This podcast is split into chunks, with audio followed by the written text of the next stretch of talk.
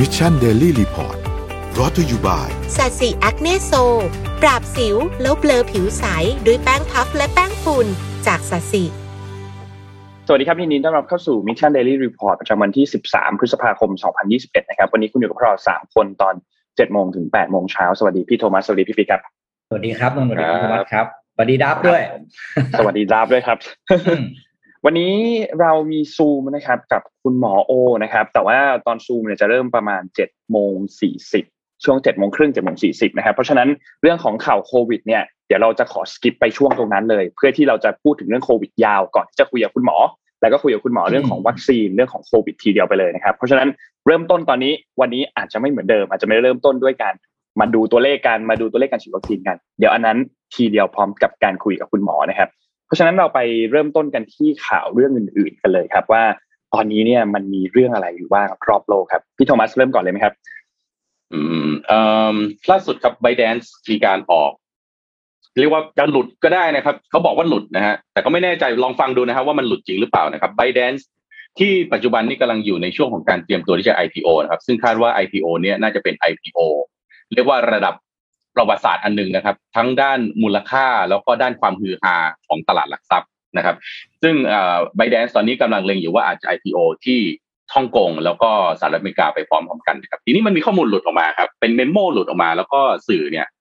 หลายสื่อเอามาเขียนนะครับหนึ่งสื่อที่น่าสนใจแล้วก็พอจะเชื่อถือได้ก็คือ Bloomberg นะครับว่า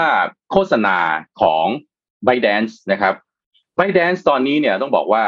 มีการตัดตาการเติบโตที่น่าสนใจนะครับในแง่ของ user เนี่ยเราอาจจะมองว่า ByteDance มีคนที่เข้าไปใช้นะครับอาจจะ generate content อาจจะเต้นจะอะไรบ้านเราก็จะคือส่วนใหญ่ก็จะมีน้องๆออกมาเต้นผ่านแอปเนี่ยนะครับแต่จริงๆแล้วถ้าไปดูที่จีนนะครับโมเดลในการทำเงินของทาง ByteDance เนี่ยค่อนข้างจะน่าสนใจมากนะครับโฆษณาเนี่ย ByteDance ต้องมองว่าปีสองพันยี่สิบเอ็ดเนี่ยต้องการที่จะเติบโต สี่สิบสองเปอร์เซ็นต์ นะครับแต่ว่า e-commerce ครับต้องการที่จะเติบโตถึงสามเท่าพี่ขอรูปประกอบขึ้นมานิดนึงนะฮะจะมีจะมีรูปประกอบที่น่าสนใจมากนะครับอันนี้คืออันนี้คือรายได้ของ ByteDance ครับตัวข้างบนตัวใหญ่สุดเลยนั่นคือ Facebook นะครับเอ่ออ่าโทษทีอันนี้ไม่ใช่พี่พี่ขอกราฟอีกอันนึงได้มั้ยฮะดาฟไม่แน่ใจที่ส่งเข้าไปหรือเปล่านะครับเอ่อFacebook ตอนนี้เนี่ยมีรายได้ของเอ่อโฆษณาอยู่เนี่ยแปดสิบหกหรือ แปดหมื่นหกพันล้านเหรียญสหรัฐนะฮะอันดับสองของโลกนี่ครับไม่ใช่ Alibaba ครับแต่คือ ByteDance ปัจจุบันมีรายได้อยู่สี่สิบล้านสี่หมื่นล้านเหรียญสหรัฐตามมาด้วย Alibaba สองหมื่นสี่พันแปดร้อยล้านเหรียญสหรัฐแล้วก็ YouTube หนึ่งหมื่นเก้าพันแปดร้อยล้านเหรียญสหรัฐนะครับทีนี้มาดูฮะว่ารายได้ของ ByteDance ที่มองว่าหลังจาก ไอ พี โอ แล้วเนี่ยต้องการจะเติบโตและเติบโตจากด้าน e-commerce เนี่ยเพราะอะไรนะครับอย่างที่หนึ่งครับ ByteDance เนี่ยมีรายได้มีธุรกิจอยู่สองตัวนะฮะโตยิงโตยิงก็คือ TikTok นั่นแหละนะครับแต่ว่าเป็นเวอร์ชั่นของจีนนะครับแล้วก็โฉเถียวนะครับโฉเถียวเนี่ยเป็น e-commerce เป็นหลักนะครับโดยตั้งเป้าว่า ตามรายงานจาก Bloomberg เนี่ยนะครับรายได้ด้าน e-commerce เนี่ยต้องการที่จะโตจาก หนึ่งแสนเจ็ดหมื่นล้านหยวนนะครับไปเป็น หกแสนล้านหยวนนะฮะมากกว่าสามเท่าแล้วก็นักวิเคราะห์คาดว่าจะเรสเงินนะฮะจากการ ไอ พี โอ ครั้งนี้ได้เนี่ยสูงที่สุดในประวัติศาสตร์อันหนึ่งครับต้องย้อนกลับไปว่า ByteDance เนี่ยผู้ก่อตั้งคือจางอี้หมิงเนี่ยนะครับเพิ่งก่อตั้งปีสองพันสิบสองเองนะครับปัจจุบันนี้ ByteDance มีอายุแค่ประมาณยังไม่ถึงสิบปีดีเนี่ยนะครับคาดว่าปัจจุบันมีมูลค่าอยู่ประมาณ สองแสนห้าหมื่นล้านเหรียญสหรัฐนะครับแล้วก็ล่าสุดเนี่ยนะครับก็เพิ่งแต่งตั้ง ซี อี โอ คนใหม่นะครับนี่ครับผมจะให้พาไปดูรูปนี้ครับพี่ขอรูปกราฟเมื่อกี้ขึ้นมานิดนึงได้มั้ยครับจ๊ะถ้ากลับไปดูกลับไปดูตัวที่เป็นบาร์เนี่ยครับเอ่อ จำนวนของอะไรนะเซเลบระดับแม่เหล็กนะครับที่อยู่บนแอปอย่างโตยิงเนี่ยนะครับเอ่อลำดับที่หนึ่งเนี่ยจางเหอเนี่ยนะครับมียูเซอร์อยู่พอดีจอเล็กนิดนึงที่มองไม่ค่อยเห็นเอ่อมียูเซอร์อยู่หกสิบแปดล้านคนยูเอ่อโทษทีมี follower อยู่หกสิบแปดล้าน follower นะครับคนที่สองลองมาคือดิลิดิลิลาบ้าเนี่ยนะฮะห้าสิบห้าล้านคน follower นะครับคือ follower แบบประเทศเราแบบน่าตกใจมากนะครับแล้วก็เอ่อระดับเอ่อ top สามเนี่ยคือถ้าไปดูเรียกว่าอะไรนะอินเทอร์เฟซแล้วก็วิธีการในการทำให้โมเดลเนี่ย monetize ในการขายของของตัวโตยิงหรือ TikTok เนี่ยนะครับ ต้องบอกว่าน่าสนใจมากว่าวันหนึ่งเนี่ยจะมาเป็นผู้เขย่าบัลลังก์อีคอมเมิร์ซในประเทศไทยแน่นอนพี่ขอพี่ขอรูปนิดนึงได้ไหมครับเนี่ยฮะนี่คือนี่คืออินเทอร์เฟซนะครับคือบ้านเราเนี่ยเวลาเราใช้ TikTok เนี่ยมันมันก็คือดูแล้วดูอะไรนะคอนเทนต์ที่เขาเจเนเรตขึ้นมาแล้วก็จะกดไลค์หรือจะแชร์ก็ว่าไปนะแต่ที่จีนเนี่ยสามารถที่จะซื้อของผ่านโต่ยิงได้เลยนะครับแล้ววิธีการซื้ออินเทอร์เฟซเนี่ยง่ายมากนั่นคือสาเหตุที่ว่าทำไมโต่ยิงหรือ TikTok เนี่ยสามารถที่จะคาดหวังนะฮะการเติบโตระดับ หนึ่งแสนเจ็ดหมื่นล้านหยวนนี่คือก็ประมาณเอาสี่คูณเข้าไปก็สี่ เจ็ด ยี่สิบแปด หกแสนแปดหมื่นล้านบาทโตไปเป็นหกแสนล้านหยวนก็คือหก สี่ ยี่สิบสี่ สองจุดสี่ล้านล้านบาทภายในปีเดียวนี่คือพลังอานุภาพของเอ่อเทคโนโลยีนะครับก็วันนึงนะฮะอันนี้อาจจะเลี่ยงไม่ได้นะครับว่ามาเมืองไทยแน่นอนนะครับแล้วก็วิธีการขายของจีนครับจะขายผ่านแอปแบบนี้พ่อค้าแม่ค้าเมืองไทยต้องเตรียมตัวรับมือไว้ให้ดีเลยครับเพราะว่าถ้าวันนึงโตยิง ไอ พี โอ เรียบร้อยเขาคงมองตลาดโลกแน่นอนไม่ได้มองเฉพาะตลาดที่จีนแล้วนะครับครับเดินครับข่าวต่อไปเทียบบ้างก็ไปดูเรื่องการบินไทยไหมผมเทียบแล้วครับดีครับกำลังอยากฟังเลยครับคุณน็อตบอกว่า ByteDance นี่เพิ่งตั้งมา สองพัน ตั้งแต่ปี สองพันสิบสองก็ประมาณสิบปีนะมูลค่าเท่าไหร่นะ สองแสนห้าหมื่นล้านเหรียญสหรัฐอ่ามาดูมาดูการบินไทยบ้างครับการบินไทยนี่การบินไทยของเราเป็นยังไงบ้างครับตั้งมากี่ปีนะห้าสิบปีนะห้าสิบกว่าปีนะที่การบินไทยก็ล่าสุดนะครับอ่าขอขอว่าแผนฟื้นฟูแผนฟื้นฟูที่ยื่นเพื่อที่จะปรับปรุงโครงสร้างเนี่ยทางคณะกรรมการก็ได้มีมติยื่นการพิจารณาออกไปเป็นวันที่สิบเก้าพฤษภาคมนะครับจากเดิมเนี่ยก็คือคือเมื่อวานแล้วก็ยืดเขาเรียกว่ายืดเลื่อนกันแบบโค้งสุดท้ายนะครับสาเหตุที่เลื่อนเนี่ยก็เนื่องจากเจ้าหนี้หลายรายนะครับบอกว่าคุณยื่นแผนให้เขาในระยะเวลากระชั้นชิดโดยแผนที่จริงจากเดิมเนี่ยจะต้องตัดสินเมื่อวันเมื่อวานก็วันที่วันที่สิบเอ็ดใช่ไหมครับแล้วก็ทางการบินไทยเนี่ยยื่นแผนฟื้นฟูเพื่อให้เจ้าหนี้ศึกษาแล้วก็เพื่อทำการเรียกว่าเจรจาหนี้เนี่ยวันที่สองพฤษภาคมก็บอกว่าคุณเอาภาษาง่ายๆอ่ะคุณยื่นเวลาให้ผมพิจารณาช้าเกินสั้นเกินไปแล้วก็เหมือนกับจะพยายามให้ลงมติโดยที่เขายังไม่ได้อ่านรายละเอียดนะครับก็เลยเลื่อนไปวันที่สิบเก้าพฤษภาคมเวลาเก้านาฬิกานะครับโดยรายละเอียดของแผนฟื้นฟูก็เป็นดังภาพกราฟิกที่กำลังขึ้นอยู่บนจอนะครับก็มีหลายอย่างที่ที่จะต้องทำนะครับอันนี้ภาพจากเมเนเจอร์นะครับเมเนเจอร์ออนไลน์นะครับก็มีทั้งแผนระยะสั้นระยะกลางระยะระยะยาวนะครับไม่ว่าจะเป็นเรื่องของการปรับเส้นทางการบินนะครับการปรับลดพนักงานนะครับแล้วก็เรื่องของจำนวนเครื่องเครื่องบินด้วยนะครับโดยแผนฟื้นฟูเนี่ยก็คือจะแบบว่าจะเริ่มมีกำไรตั้งแต่ปีอ่าหกสิบแปดคือสามปีจากนี้นะถึงจะเริ่มมีกำไรนะครับก็สรุปก็คือยังไม่ได้พิจารณานะครับแล้วรอดูที่สิบเก้าว่าแผนเนี้ยเจ้าหนี้จะรับหรือเปล่านะครับโดยเจ้าหนี้ทั้งหมดที่ที่ยังอยู่เนี่ยที่ที่ที่บอกว่าขอเลื่อนเนี่ยก็บอกว่าน่าจะเป็นเวลาที่พอสำหรับการการพิจารณารอบนี้นะครับก็ยังไม่จบนะการบินไทยยังไม่จบตอนแรกคิดว่าจะจบเมื่อวานหลายคนก็รอข่าวอยู่ว่าสรุปจะเป็นยังไงนะครับสรุป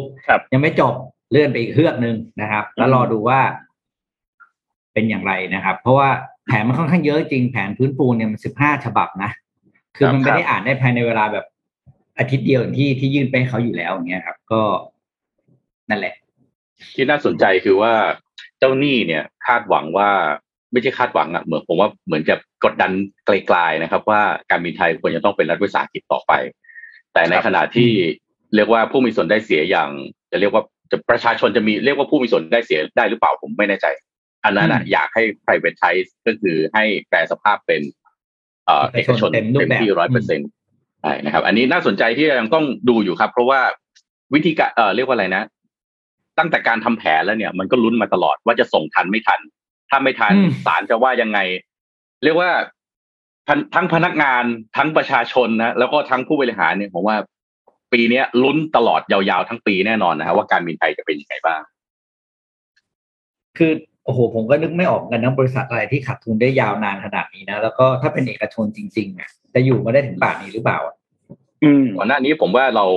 การบินไทยเนี่ยได้อันนี้ส่งจากตลาดการท่องเที่ยวที่เติบโตมากๆนะฮะทำให้ปัญหาอันนี้ไม่ได้รับการมันเป็นแผลที่ได้รับการเปิดออกมาดูเพราะว่าการบินไทยเป็นฟีดเดอร์สำคัญที่สุดที่จะทำให้ภาคการท่องเที่ยวของประเทศไทยมันขับเคลื่อนแล้วในขณะที่เรามีนักท่องเที่ยวเข้ามาเนี่ยสามสิบสี่สิบล้านคนต่อปีเนี่ยเรามีปัญหาตรงที่ว่าเราจะขนคนเข้ามายังไงให้ทันนะครับเครื่องบินเนี่ยแทบจะไม่พอนะครับทำยังไงที่จะเพิ่มเส้นทางการบินให้มันคุ้มมันก็เลยไม่เคยมาเปิดแผลดูว่าจริงๆแล้วเนี่ยโอเปอเรชั่นของการบินไทยเนี่ยคอสในการบริหารจัดการเนี่ยมันไม่วิซิเบิลมาตั้งนานแล้วแต่ว่าเราได้ในปลายทางคือถ้ามองซัพพลายเชนทั้งหมดของอุตสาหกรรมการบินเนี่ยอุตสาหกรรมการบินอยู่ต้นทางแต่ปลายทางมันกำไรนะครับไม่ว่าจะเข้ามาดิวตี้ฟรีช้อปปิ้งโรงแรมร้านอาหารนะครับอะไรต่างๆนี่มันกำไรมาตลอดทาง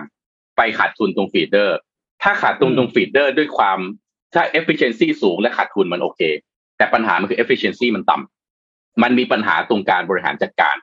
ทำให้ขาดทุนตรงนั้นมันไม่ใช่ขาดทุนอย่างตั้งใจนะครับดังนั้นไอ้กำไรที่เหลือเนี่ยมันก็เลยไม่สมควรที่จะไปไปโปะที่การบินไทยนะครับอันนี้ก็เดี๋ยวต้องต้องเอ่อทั้งให้กำลังใจแล้วก็ต้องทั้งติดตามประเมินไปด้วยเพราะว่าในเคสแบบนี้เนี่ยกำลังใจอย่างเดียวไม่พอมันเราว่ากันที่เรื่องการบริหารจัดการแล้วก็ประสิทธิภาพนะครับเพราะฉะนั้นถ้าเกิดว่าทุกอย่างกลับไปเป็นเหมือนเดิมเซตรีเซ็ตทุกอย่างใหม่และให้จัดการตามเดิมมันก็ขาดทุนต่อไปอยู่ดีก็ไม่มันแข่งขันไม่ได้อยู่แล้วในในในตลาดโลกสำหรับอุตสาหกรรมการบินในอนาคตถ้าได้ความเห็นเราเนาะ คุณเคยบริหารด้านบวกกันไหมแล้วมันขาดทุนมาโมโหฬารขนาดนี้ถ้าคุณยังจะเดินกลับเข้าไปด้วยการบริหารแบบเดิมโอ้มันก็เดาได้มันจะเป็นยังไงอ่ะอืมถูกต้องครับจริงอืมอ่ะนั้นนนไปต่อไหมครับนนไปต่อฮะอืมจบจากเรื่องการบินไทยนะครับเมื่อกี้สรุปว่าเรื่องการบินไทยตอนนี้เนี่ยเราก็ยังไม่ได้ข้อสรุปเนาะยังต้องยืดยืดต่อไปอีกสักพักนึงนะครับอีกเรื่องถัดไปที่เป็นเรื่องที่กำลังร้อนแรงในช่วงเวลาขณะนี้คือประเด็นของอิสราเอลแล้วก็ปาเลสไตน์ครับเป็นความขัดแย้งที่ต้องบอกว่ายาวนานมาเป็นเวลาน่าจะหลายร้อยปีแล้วนะครับเราค่อยๆย้อนภาพให้ฟังแล้วเดี๋ยวเราจะมาอัปเดตสถานการณ์ปัจจุบันให้กันตอนจบเรื่องนี้นะครับย้อนไปก่อนครับในช่วงตั้งแต่ยุคสงครามโลกครั้งที่หนึ่งครับในช่วงยุคตอนนั้นเนี่ยพื้นที่บริเวณตรงนั้นที่จักรวรรดิเป็นจักรวรรดิออตโตมันเนี่ยนะครับตอนนั้นเนี่ยพ่ายแพ้สงครามโลกครั้งที่หนึ่งอังกฤษเป็นฝ่ายที่ชนะนะครับโดยผู้ที่อาศัยอยู่ในพื้นที่บริเวณตรงนั้นเนี่ยจริงๆก็มีชาวยิวอยู่ด้วยแต่เป็นส่วนน้อยมากๆแต่ว่าเป็นชาวอาหรับซะส่วนใหญ่นะครับทีนี้ในช่วงเวลาตอนนั้นที่อังกฤษชนะเนี่ยอังกฤษเคยได้เหมือนกับพูดคุยกับชาวยิวไว้แนวๆว่าเป็นการให้สัญญากันบอกว่าถ้าเราชนะสงครามโลกครั้งที่หนึ่งเนี่ยจะตั้งรัฐชาติยิวให้ตรงพื้นที่บริเวณตรงนั้นที่เป็นพื้นที่ขัดแย้งกันเนี่ยนะครับแต่ว่าแน่นอนว่าชาวอาหรับหรือว่าที่เราเรียกกันว่าชาวปาเลสไตน์ที่อยู่พื้นที่บริเวณตรงนั้นอยู่แล้วเนี่ยก็แน่นอนว่าไม่ยอมอยู่แล้วใช่ไหมครับทีนี้สิ่งที่ชาวยิวต้องการเนี่ยเขาเขาบอกว่าคือมีความเชื่อครับที่บอกว่าพื้นที่บริเวณตรงนั้นที่เป็นเยรูซาเล็มเนี่ยเป็นพื้นที่ที่เหมือนพระเจ้าเนี่ยมอบให้เพราะฉะนั้นเป็นเหมือนพื้นที่ศักดิ์สิทธิ์ชาวยิวต้องการที่จะไปอาศัยอยู่ที่พื้นที่บริเวณตรงนั้นทีนี้อังกฤษก็ตั้งรัฐชาติอยู่ให้แต่เป็นพื้นที่เล็กๆนะครับไม่ได้เป็นพื้นที่ใหญ่มากณช่วงเวลาตอนนั้นก็มีชาวยิวที่เข้าไปอาศัยก็เกิดความขัดแย้งกันพอสมควรกับทางด้านของชาวอาหรับที่อยู่ในพื้นที่เดิมทีนี้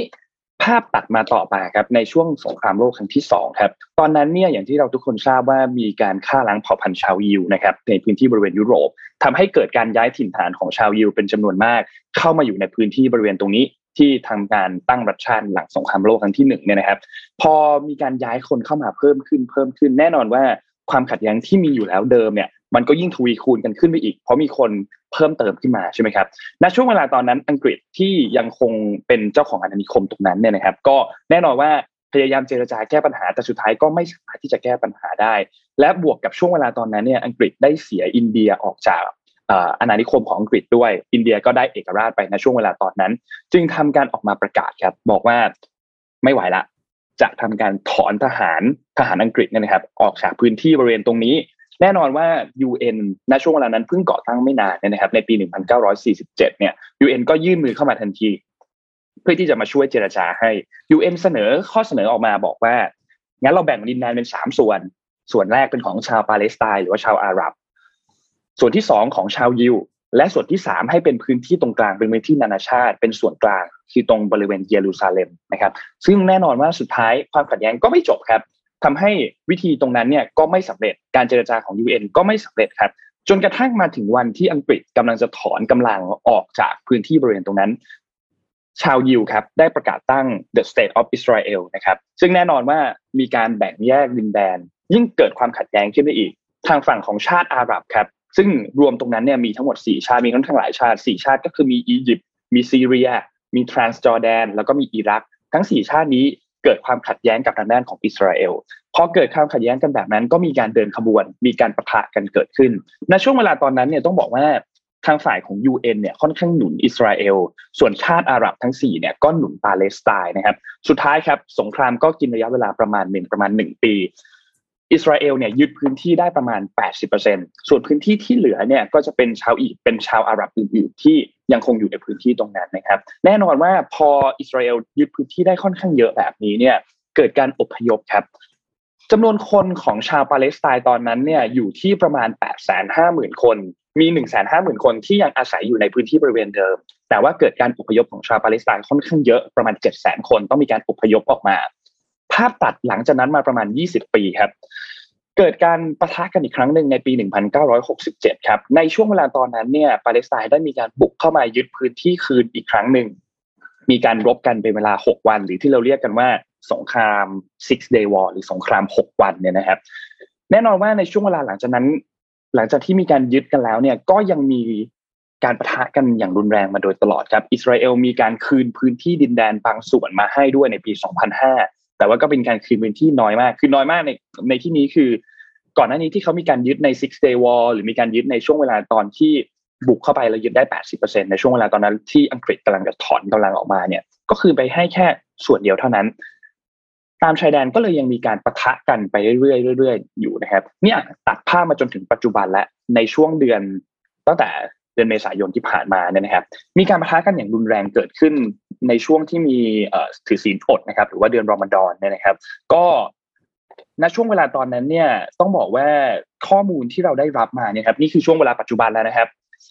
ทางการท้องถิ่นในเมืองกาซาเนี่ยนะครับได้มีการรายงานครับว่ามีชาวปาเลสไตน์ที่เสียชีวิตแล้วเนี่ยอย่างน้อยนี่คือข้อมูลที่สิบสองนะครับอย่างน้อยสี่สิบสามรายจากการโจมตีทางอากาศของกองทัพอิสราเอลที่มีตั้งแต่ช่วงวันจันทร์ที่สิบพฤษภาคมที่ผ่านมาเนี่ยนะครับก็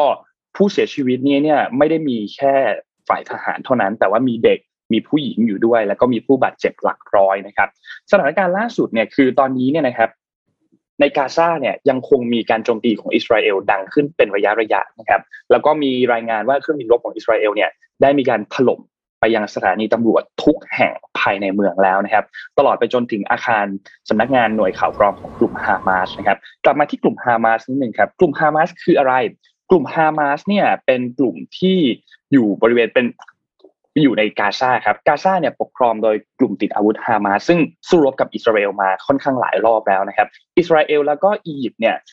ปิดกั้นพรมแดนไปสู่กาซาแน่นหนามากๆในช่วงเวลาตอนนั้นเพราะว่าต้องการจะสกัดการขนส่งอาวุธไปให้กลุ่มฮามาสครับชาวปาเลสไตน์ในกาซาและในเขตเวสต์แบงค์เนี่ยเขาก็บอกว่ามันมีความเดือดร้อนมากเพราะว่าการป้องกันที่มีการส่งขัดการส่งอาวุธเนี่ยมันก็ส่งผลทำให้เขาเดือดร้อนเพราะว่าตัวเขาเองเนี่ยอิสราเอลก็ต้องทำหน้าที่การปกครองเหมือนป้องกันตัวเองจากชาวปาเลสไตน์จากปาเลสไตน์ตรงนั้นด้วยนะครับทำให้การปะทะก็รุนแรงมากขึ้นเรื่อยๆแล้วมันมีปัญหาเยอะมากครับปัญหาที่เกิดขึ้นเช่นเรื่องของเอ่อผู้อพยพชาวปาเลสไตน์ที่เกิดขึ้นจะต้องไปที่ไหนชาวยิวที่ย้ายถิ่นฐานไปเนี่ยสามารถที่จะเข้าไปอยู่ตรงนั้นได้เลยมั้ยหรือจะต้องถูกขับออกมาและปัญหาใหญ่ที่สุดอันนึงก็คือเรื่องของเยรูซาเล็มว่าใครจะเป็นผู้ปกครองปกครองร่วมกันมั้ยเป็นพื้นที่ส่วนกลางหรือเป็นแบบไหนนะครับก็เนี่ยคือเรื่องราวที่เกิดขึ้นมาหลักร้อยปีแล้วแล้วก็มีการพยายามเจรจากันเพื่อที่จะให้เกิดสันติภาพเนี่ยมาอย่างยาวนานตามข้อมูลที่ บี บี ซี อ้างอิงเนี่ยบอกว่ามีการเจรจากันมาอย่างน้อยเนี่ยคือยี่สิบห้าปีแล้วนะครับเพื่อที่จะทำให้เกิดสันติภาพในพื้นที่บริเวณตรงนั้นแต่ก็ยังไม่สำเร็จนะครับทำให้ณขณะตอนนี้เนี่ยมีการยิงจรวดเกิดขึ้นมีการโจมตีทางอากาศเกิดขึ้นนะครับแล้วก็ยังไม่มีการประกาศออกมาด้วยครับว่าจะมีการหยุดหรือเปล่านะครับทางด้านของนายกรัฐมนตรีเบนจามินเนทันยาฮูของอิสราเอลเนี่ยนะครับก็ได้ออกมาแจ้งบอกว่า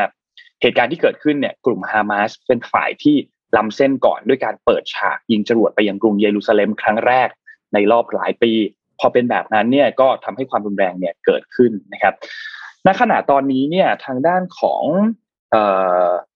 กระบวนการสันติภาพตะวันออกกลางของสหประชาชาติเนี่ยนะครับได้มีการโพสต์ Twitter ออกมาแล้วก็มีแน่นอนว่ามีคงมีการส่งจดหมายไปนะครับบอกว่าเรียกร้องให้ทั้งสองฝ่ายมีการหยุดยิงได้แล้วแล้วก็ก่อนที่ถ้าไม่หยุดยิงตอนนี้เนี่ยมันอาจจะนำไปสู่สงครามอย่างรุนแรงแบบเต็มรูปแบบก็เป็นไปได้นะครับก็ตอนนี้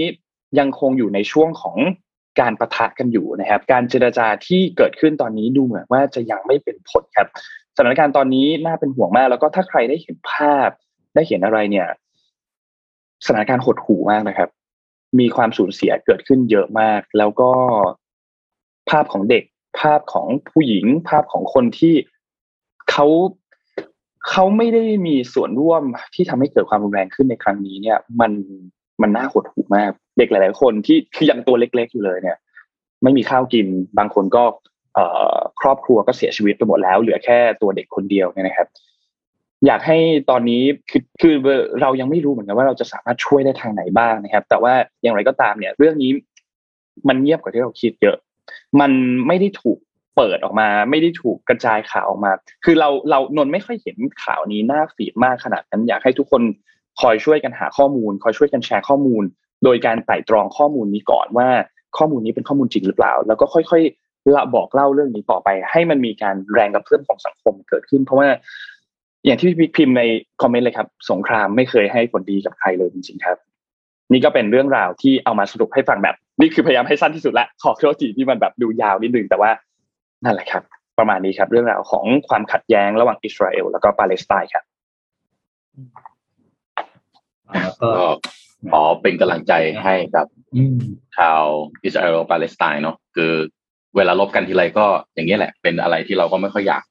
ให้มันมีข่าวแบบนี้เกิดขึ้นบนโลกฉนวนกาซานี่ก็ต้องบอกว่าเป็นพื้นที่ที่ขัดแย้งกันมายาวนานนะครับครับอยู่ที่ยุโรปเนี่ยนะครับมันมี non tariff barrier อย่างหนึ่งนะครับก็คือเวลาที่เราจะส่งออกไปในประเทศต่างๆทั่วโลกเนี่ยซึ่งการส่งออกเนี่ยเป็นหนึ่งในเครื่องจักรขับเคลื่อนเศรษฐกิจของประเทศไทยเรานะครับก็เรียกว่ามีผลอย่างยิ่งนะครับถ้าเราส่งออกได้ไม่ดีเนี่ยมีผลอย่างยิ่งต่อเศรษฐกิจของเรานะครับนี่เวลาที่เราส่งออกไปนะครับtariff barrier ก็คือว่าเวลาเข้าไปแล้วเจอกับกำแพงภาษีนะครับก็คือสินค้าหนึ่งร้อยบาทไปเจอ tariff barrier นะอาจจะกลายเป็นหนึ่งร้อยยี่สิบบาทที่จะต้องขายเข้าไปได้แต่ non tariff barrier ก็คืออะไรที่มันอาจจะไม่ใช่เป็นเรื่องของตัวเงินครับซึ่งตอนนี้เนี่ยมีหนึ่งประเด็นที่น่าสนใจนะครับซึ่งทางประชาชาติธุรกิจเนี่ยเขาไปทำสกู๊ปอันนี้ออกมาครับว่าตอนนี้เนี่ยทาง อี ยู เนี่ยมีการออกแนวปฏิบัติใหม่ครับภายใต้นโยบายที่เรียกว่า European Green Deal นะครับโดยเนื้อใหญ่ใจความเนี่ยอี ยู หวังที่จะลดการปล่อยก๊าซเรือนกระจกนะฮะเพื่อที่จะตรวจสอบย้อนกลับได้ตั้งแต่ฟาร์มจนถึงผลิตภัณฑ์นะครับครับว่าจะต้องไม่มีการทำลายสิ่งแวดล้อมโดยเฉพาะตอนนี้ครับไก่แล้วก็กุ้งต้องกินถั่วเหลืองที่ปลูกในพื้นที่ที่ไม่รุกป่านะครับหลังจากที่สหภาพยุโรปครับได้กำหนดนโยบายที่เกี่ยวข้องกับการใช้แรงงานสิ่งแวดล้อมครับไม่ว่าจะเป็นการทำประมงผิดกฎหมายนะครับขาดการขาดการรายงานนะครับรายการควบคุมนะครับไปจนถึงทางการออกกฎหมายควบคุมการค้าไม้เพื่อปกป้องป่าไม้นะครับซึ่งอันนี้ส่งผลกระทบต่อการส่งออกเฟอร์นิเจอร์ไม้ยางพาราของเราแบบเต็มๆเช่นเดียวกันครับล่าสุดสหภาพยุโรปครับได้กำหนดนโยบาย European Green Deal ให้อีกยี่สิบเจ็ดประเทศสมาชิกนำไปบังคับใช้นะครับโดยมีแนวปฏิบัติที่เกี่ยวข้องกับการจัดการในเรื่องของสภาพภูมิอากาศเปลี่ยนแปลงนะครับด้วยการกำหนดเป้าหมายที่จะลดการปล่อยก๊าซเรือนกระจกลงได้ ห้าสิบห้าเปอร์เซ็นต์ ในปี สองพันสามสิบแล้วก็ต้องการให้กลายเป็นศูนย์ในปี สองพันห้าสิบแปลว่าหลังจากนี้นะครับจะเป็น challenge ใหญ่ของประเทศที่ส่งออกอาหารอย่างประเทศไทยเรานะครับว่าจะต้องเมื่อ trace กลับไปแล้วนะครับในในอุตสาหกรรมอาหารเนี่ยมีสิ่งที่เรียกว่า traceability นะครับมันจะต้องสามารถที่จะเช็คได้เลยครับว่าอาหารที่อยู่บนโต๊ะคุณเนี่ย trace กลับไปครับจนถึงฟาร์มที่มันเลี้ยงมาปลูกมาเนี่ยมันปลูกที่ไหนใช้อะไรในการเลี้ยงนะครับไอตัวของที่ใช้ในการเลี้ยงเนี่ยไปเอามาจากไหนด้วยเป็นต้นอย่างนี้เป็นต้นนะครับล่าสุดนะครับ อี ยู ก็ออกแนวปฏิบัติที่เรียกว่า Organic Action Plan นะครับภายใต้นโยบาย European Green Deal ที่ว่าไปนะครับโดยมีจุดประสงค์เพื่อจะแก้แก้วิกฤตภาวะโลกร้อนนะครับโดยมีจุดมุ่งหมายสามข้อใหญ่ครับคือหนึ่งเป็นการเพิ่มการบริโภคนะครับเพิ่มการผลิตแล้วก็สร้างความยั่งยืนให้กับอุตสาหกรรมเกษตรอินทรีย์ทางซัพพลายเชนให้สอดคล้องกับนโยบายของ อี ยู ทั้งหมดครับนี่ประเด็นสำคัญมันก็คือว่าด้านเอ่อ Industrial Industrial Industry and Circular Economy ซึ่งเป็นองค์กรที่อยู่ใน อี ยู เนี่ยนะครับจะมีการแก้ไขกฎหมายเพื่อกำหนดมาตรฐานมาตรฐานสินค้ายั่งยืนสำหรับการขอเครื่องหมายรับรอง ซี อี นะครับที่จะครอบคลุมสินค้าอุตสาหกรรมอื่นๆนะครับแพคเกจิ้งพลาสติกอาหารมาตรการส่งเสริมการใช้วัสดุรีไซเคิลทั้งหมดนะครับกำหนดให้บริษัทต้องได้คุณสมบัติเชิงสิ่งแวดล้อมต่อผู้ค้านะครับการให้ข้อมูลกับผู้บริโภคที่มากขึ้นทั้งหมดเนี่ยครับรายละเอียดเยอะมากนะครับผมเข้าไปเช็คผมก็ไปเช็คในเว็บไซต์ของเอ่อ อี ยู นะครับก็พบว่ามีประเด็นเยอะมากจริงๆที่สำหรับผู้ส่งออกในประเทศไทยซึ่งปัจจุบันนี้เนี่ยเราเองก็เหนื่อยอยู่แล้วนะครับการแข่งขันอย่างไก่อย่างเอ่อไก่เนี่ยเจอ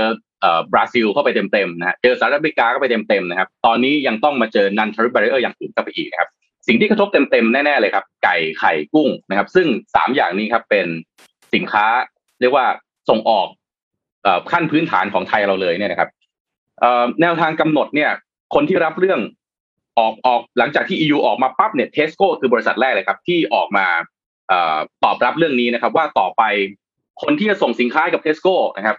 จะต้องใช้ถั่วเหลืองที่เอามาเลี้ยงสัตว์ในประเทศตัวเองเนี่ยที่ไม่มาจากประเทศที่ไอ้ไม่มาจากพื้นที่ที่ทำให้อะไรนะเกิดเอ่อมีส่วนในการส่งเสริมภาวะโลกร้อนนะครับอาหารไก่ต้องไม่ทำลายป่านะครับทั้งหมดนี้ครับทางสภาก็ประธานเอ่อเรียกว่าสภาอุตสาหกรรมแห่งประเทศไทยนะครับรีบออกมาบอกเลยว่าตอนนี้ผู้ผู้ส่งออกไทยต้องรีบเตรียมตัวเพราะว่ามียังพอมีเวลาให้ปรับตัวอยู่ตอนนี้ถ้าไม่ปรับตัวยังใช้การขายด้วยการเอาต้นวัตถุดิบมาจากแหล่งเดิมๆสุดท้ายอาจจะทำให้เราต้องเสียตลาดใน อี ยู ไปเพราะว่าส่งออกเข้าไปไม่ได้นะครับเรื่องนี้เป็นเรื่องสำคัญแล้วก็จำเป็นที่ต้องจับตามองมากๆหลังจากนี้นะครับโชคดีที่การที่ อี ยู ออกมาให้ European Green Deal ออกมานี่นะครับเพื่อที่จะมีเป้าหมายในการลดโลกร้อนนะครับออกมาแล้วมีระยะเวลาระดับหนึ่งนะครับให้ผู้บริโภคให้ผู้ผลิตนะคือผู้ที่อยู่ในอุตสาหกรรมอาหารในประเทศไทยมีเวลาปรับตัวนะครับหลังจากนี้ก็ลองดูครับว่า traceability ของผู้ผลิตอุตสาหผู้ผลิตอาหารในประเทศไทยเราจะสามารถปรับตัวให้ทันกับการเปลี่ยนไปอันนี้ได้ของ อี ยู หรือเปล่าเพื่อไม่เสียตลาดกันครับ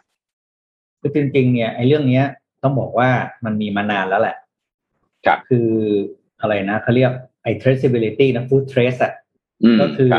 แต่ก่อนมัน trace ในเรื่องของที่มาแล้วก็วิธีการในการ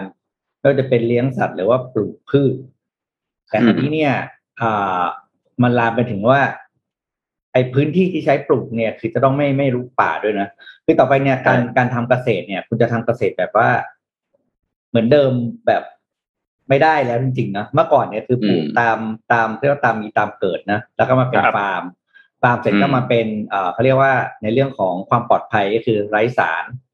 ไร้สารพิษใช่ไหมเสร็จแล้วก็มาเป็นยุคของออร์แกนิกเรื่องของการตรวจสอบที่มาได้ว่าไม่มีการใช้สิ่งอันตรายในการในการเพาะปลูกต่อมาก็เป็นยุคของการใช้เทคฟาร์มมิ่งก็คือการคอนโทรลแฟกเตอร์คือเหมือนกับการการทำทุกอย่างให้เป็นแล็บคือเอาพุทสูงต่อตารางอะไรนะเขาเรียกต่อไร่หรือต่อตารางเมตรแล้วก็ไปแล้วแต่ที่คุณจะใช้นะคราวนี้นี่คือผมว่านี่คือขั้นเกือบสุดแล้วนะคือพื้นที่ที่ปลูกจะต้องไม่ลุกลามต้องต้องต้องพิสูจน์ได้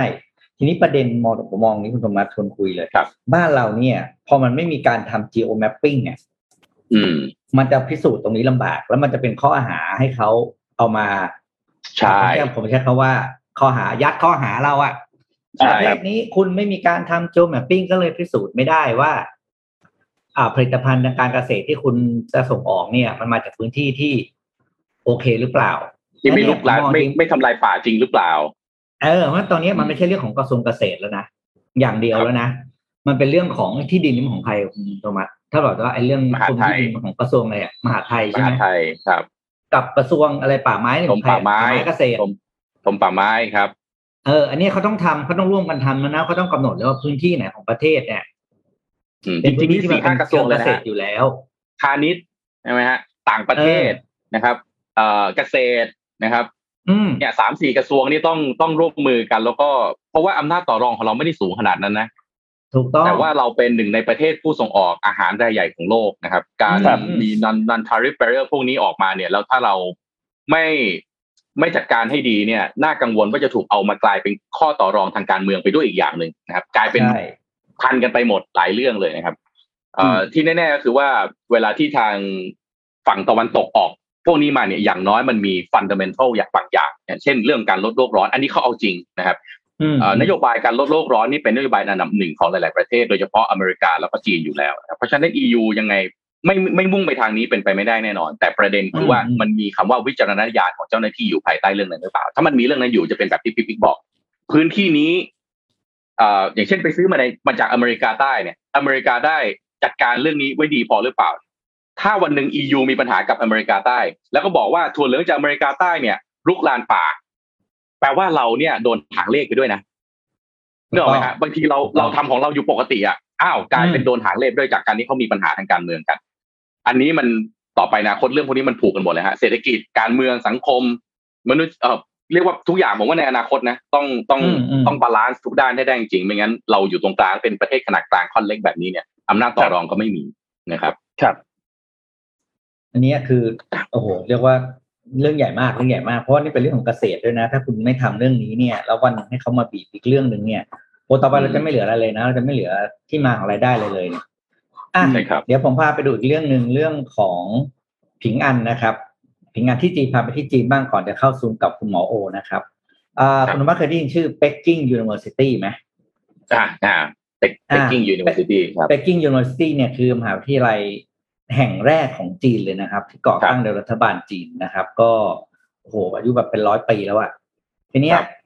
ที่ผ่านมาคือตั้งแต่ปีสองพันเดือนกุมภาพันธ์ปีสองพันยี่สิบ Peking University เนี่ยอ่าได้ยื่นอ่าล้มละลายนะครับเพราะว่ามีปัญหาคือไม่มีคนเรียนแล้วก็ตัว Peking University จริงๆแล้วเขาทำเขามีเขามีธุรกิจอื่นด้วยคือเขาเป็นคองโกลเมอเรทแล้วนะคือนอกจากเป็นสถานอ่าสถาบันการศึกษาแล้วเขาก็มี อาร์ แอนด์ ดีมีมีธุรกิจอีก สองถึงสาม อันเนี่ยคือเป็นเป็นคองโกลเมอเรทเลยทีนี้ Peking U เนี่ยอ่ากรุ๊ปเขาเรียกว่า พี เค ยู Founder เนี่ยนะครับก็จริงเป็นของรัฐนะแต่ว่าได้ยื่นได้ยื่นขอล้มละลายให้กับอ่าศาลที่ปักกิ่งนะครับตั้งแต่เดือนกุมภาพันธ์ที่บอกไปทีนี้ก็เลยกลายเป็นว่าผิงอันกรุ๊ปเนี่ยซึ่งมันเป็นกลุ่มของ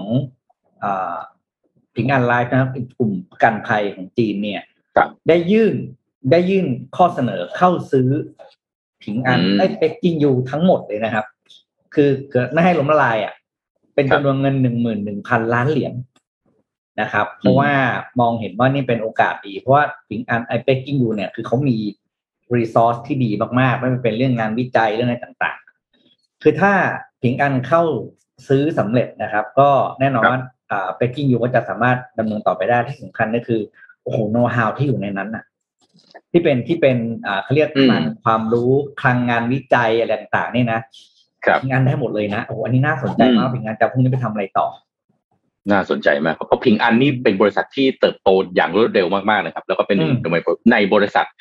เอ่อ conglomerate group ที่ใหญ่ที่สุดของจีนอันหนึ่งซึ่งในผิงอันก็มีอ่าบริษัทจากประเทศไทยไปลงทุนอยู่ด้วยนั่นคือ ซี พี นะครับที่สำคัญผมว่ามองอย่างนี้คือขนาดมหาวิทยาลัยที่อ่าอย่างเปกกิ้งนี่คือเป็นของของรัฐรัฐบาลจีนนะ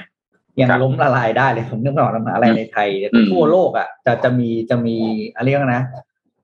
ปลายทางคล้ายๆกับเปกกิ้งหรือเปล่าคืออยู่ไม่ได้ไงซึ่งเราเองเราก็เห็นนะเอสเทคมันมันเข้ามา disrupt เรื่องวงการการศึกษาอยู่แล้วอ่ะวันนี้น่าเป็นห่วงมากเพราะถ้าถามว่าสถาบันการศึกษาทั้งอ่าจำนวนนึงจะต้องจะต้องอ่าเลิกเลิกกิจการไปเนี่ยนะโอ้โหแล้วคนรุ่นใหม่จะไปเรียนอะไรวะอืมก็ไปออนไลน์ออนไลน์มันได้จริงๆนะแต่ว่าผมว่าสิ่งนึงที่ออนไลน์มันยังให้เราไม่ได้เลยก็คือการใช้ชีวิตเนี่ยถูกมั้ยครับอืมคือคือ experience ในการที่คุณจะ interact กับเพื่อนในวัยเรียนนะผมว่าอันนี้ออนไลน์ยังให้ไม่ได้จริงๆแม้มันจะได้ในเรื่องความรู้นะแต่ว่าไอ้ไอ้ชีวิตนอกนอกห้องเรียนอ่ะนะนนท์รู้สึกมั้ยไอ้ชีวิตนอกห้องเรียนระหว่างคาบเรียนอะไรอย่างเงี้ยที่เรานั่งแบบโดดเรียนบ้างอะไรบ้างโดดเรียนไปทำนู่นทำนี่อะไรอย่างเงี้ยเออไอไอออนไลน์มันไม่ได้ไงมันก็เลยกลายว่าเราหรือว่าหรือแปลว่าต่อไปชีวิตอาจจะไม่ต้องการโมเมนต์แบบนั้นก็ได้นะนี่พี่ก็อาจจะบ่นๆไปตามภาษาคนแก่ไว้แต่ก็น่าสนใจจริงว่ามันอะไรที่มันจะเปลี่ยนไปมันไลฟ์สไตล์คนมันจะเปลี่ยนไปเยอะจริงๆนะแต่ตามมุมมองผมผมว่าถ้าเป็นสถานศึกษาในจีนเนี่ยนะครับผมคิดว่าประเด็นมาจากการบริหารจัดการเพราะจริงๆแล้วเนี่ยคนจีนเองเนี่ยยังมีจำนวนมากพอที่ยังต้องการสถานศึกษาที่จะเข้าไปเรียนไม่เหมือนประเทศไทยนะครับที่จำนวนการเกิดนั้นลดลงเรียกว่าอย่างลดลงอย่างมีนัยสำคัญแล้วเรามีจำนวนการเกิดต่ำกว่าเจ็ดแสนครั้งแรกในปีนี้นะครับซึ่งไม่เคยเกิดขึ้นมาก่อนในใน ในช่วงเวลาหนึ่งทศวรรษที่ผ่านมาเนี่ยนี่ในในจีนเนี่ยนักศึกษาจีนเนี่ยจำเป็นเรียกว่าระบบการศึกษาจีนเนี่ยแทบจะรองรับไม่ไม่พอก็เลยจะเป็นที่ต้องบินออกมาเรียนที่ต่างประเทศงั้นจริงๆแล้วเนี่ยผมค่อนข้างประหลาดใจว่ามหาวิทยาลัยที่ค่อนข้างมีชื่อเสียงอย่าง Peking University เนี่ยทำไมถึงอยู่ในสภาวะที่เสี่ยงต่อการล้มละลายแบบนี้แล้วก็ต้องให้เอกชนมาซื้อไปนะครับก็น่าสนใจมากๆที่อาจจะต้องดูหลังจากนี้ว่ามหาวิทยาลัยในจีนอื่นๆจะมีปัญหาแบบเดียวกับ Peking University หรือเปล่าถ้าเป็นแบบนั้นแปลว่าโอเคอ่าเขามีปัญหาในเรื่องของการที่บุคลากรรุ่นใหม่ที่จะต้องเติบโตมาบริหารประเทศเนี่ยอาจจะไม่ได้เข้าระบบการศึกษาอย่างประเทศจีนหรือว่ามหาวิทยาลัยที่จีนมีจำนวนมากเกินกว่านักศึกษาทำให้เอ่ออะไรนะรายได้ของมหาวิทยาลัยมันมีไม่มากพอที่จะให้มหาวิทยาลัยอยู่ได้นะครับแต่ว่านักศึกษานักศึกษาจีนที่ออกไปเรียนต่างประเทศต้องบอกว่าจำนวนเยอะมหาศาลจริงๆโดยเฉพาะในประเทศไทยนี่มาเยอะจริงๆเยอะมากๆอืมครับอ่ะโอเคเดี๋ยวไปคุยสู่คุณหมอโอมายังคุณหมอโอมาแล้วครับเดี๋ยวก่อนจะเข้าเข้าไปคุยกับคุณหมอโอเราค่อยๆเปิดภาพเรื่องของตัวเลขผู้ติดเชื้อขึ้นมาให้ดูกันเพื่ออินโทรนิดนึงนะครับเอาภาพตัวเลขผู้ติดเชื้อที่เรายังไม่ได้รายงานขึ้นมาครับครับภาพแรกเป็นภาพเกี่ยวกับตัวเลขผู้ติดเชื้อในประเทศนะครับเมื่อวานนี้เนี่ยเราพบประมาณ หนึ่งพันเก้าร้อยแปดสิบ คนนะครับมีผู้ติดเชื้อสะสมเนี่ยประมาณ แปดหมื่นแปดพันเก้าร้อยเจ็ด คนนะครับตัวเลขผู้เสียชีวิตนะครับเราพบเมื่อวานนี้สามสิบสี่คนนะครับทำให้ตัวเลขผู้เสียชีวิตรวมเนี่ยอยู่ที่สี่ร้อยแปดสิบหกนะครับแล้วก็มีรักษาหายเพิ่มเติมมาประมาณ สองพัน กว่ารายนะครับมีทั้งหมด สองหมื่นเก้าพันสามร้อยเจ็ดสิบแปด รายครับที่ณขณะนี้ยังต้องรักษาตัวที่โรงพยาบาลนะครับภาพถัดไปครับภาพถัดไปเป็นตัวเลขการฉีดวัคซีนเมื่อวานนี้นะครับวัคซีนเมื่อวานนี้ฉีดไปได้ประมาณ สามหมื่นเจ็ดพัน โดสนะครับฉีดรวมทั้งหมดเนี่ย หนึ่งจุดเก้า ล้านโดสนะครับเป็นเข็มที่ หนึ่ง หนึ่งจุดสาม ล้านและเข็มที่สองประมาณ ห้าแสนหกหมื่น นะครับขอภาพสุดท้ายมาเลยครับดู progress กันครับ progress ตอนนี้นะครับฉีดไปแล้ว หนึ่งจุดเก้า ล้านโดสยังขาดอีกประมาณเก้าสิบแปดล้านโดสนะครับเป้าหมายหนึ่งร้อยล้านโดสในสิ้นปีสองพันห้าร้อยหกสิบสี่นี้นะครับคิดเป็นเปอร์เซ็นต์เนี่ยอยู่ที่ประมาณเกือบๆจะ หนึ่งจุดเก้าเปอร์เซ็นต์ ของจำนวนประชากรในโลกแล้วนะของเป้าหมายนะครับแล้วก็เพื่อที่จะบรรลุเป้าหมายได้เนี่ยตอนนี้ตัวเลขขยับไปแล้วนะครับเป็นที่ สี่แสนสองหมื่น ประมาณ สี่แสนสองหมื่น โดสต่อวันนะครับเราเหลือเวลาอีกสองร้อยสามสิบสี่วันครับที่จะเข้าสู่ช่วงสิ้นปีสองพันห้าร้อยหกสิบสี่ครับนี่นี่เป็นเขายังเฉยกับเป้าตัวเลขตัวเลขเป้าเนี่ยเขายังยืนยันว่าเขาทำได้ใช่ไหมเขายังยืนยันว่าเขาทำได้แต่อย่างไรก็ตามเขาเขาเปิดให้ไปฉีดตามห้างตามรู้สึกกรุงเทพมีแปดจุดที่แล้วใช่ไหมฮะถูกต้องครับเริ่มต้นเมื่อวานนี้ครับรู้สึกใครๆรู้บ้างว่าวิธีการไปขอฉีดทำไงครับคือแบบบล็อกอินเลยแล้วก็ไปต่อคิวฉีดเลยเหมือนเข้าเข้าแถวซื้อคูปองนี้เลยโอเค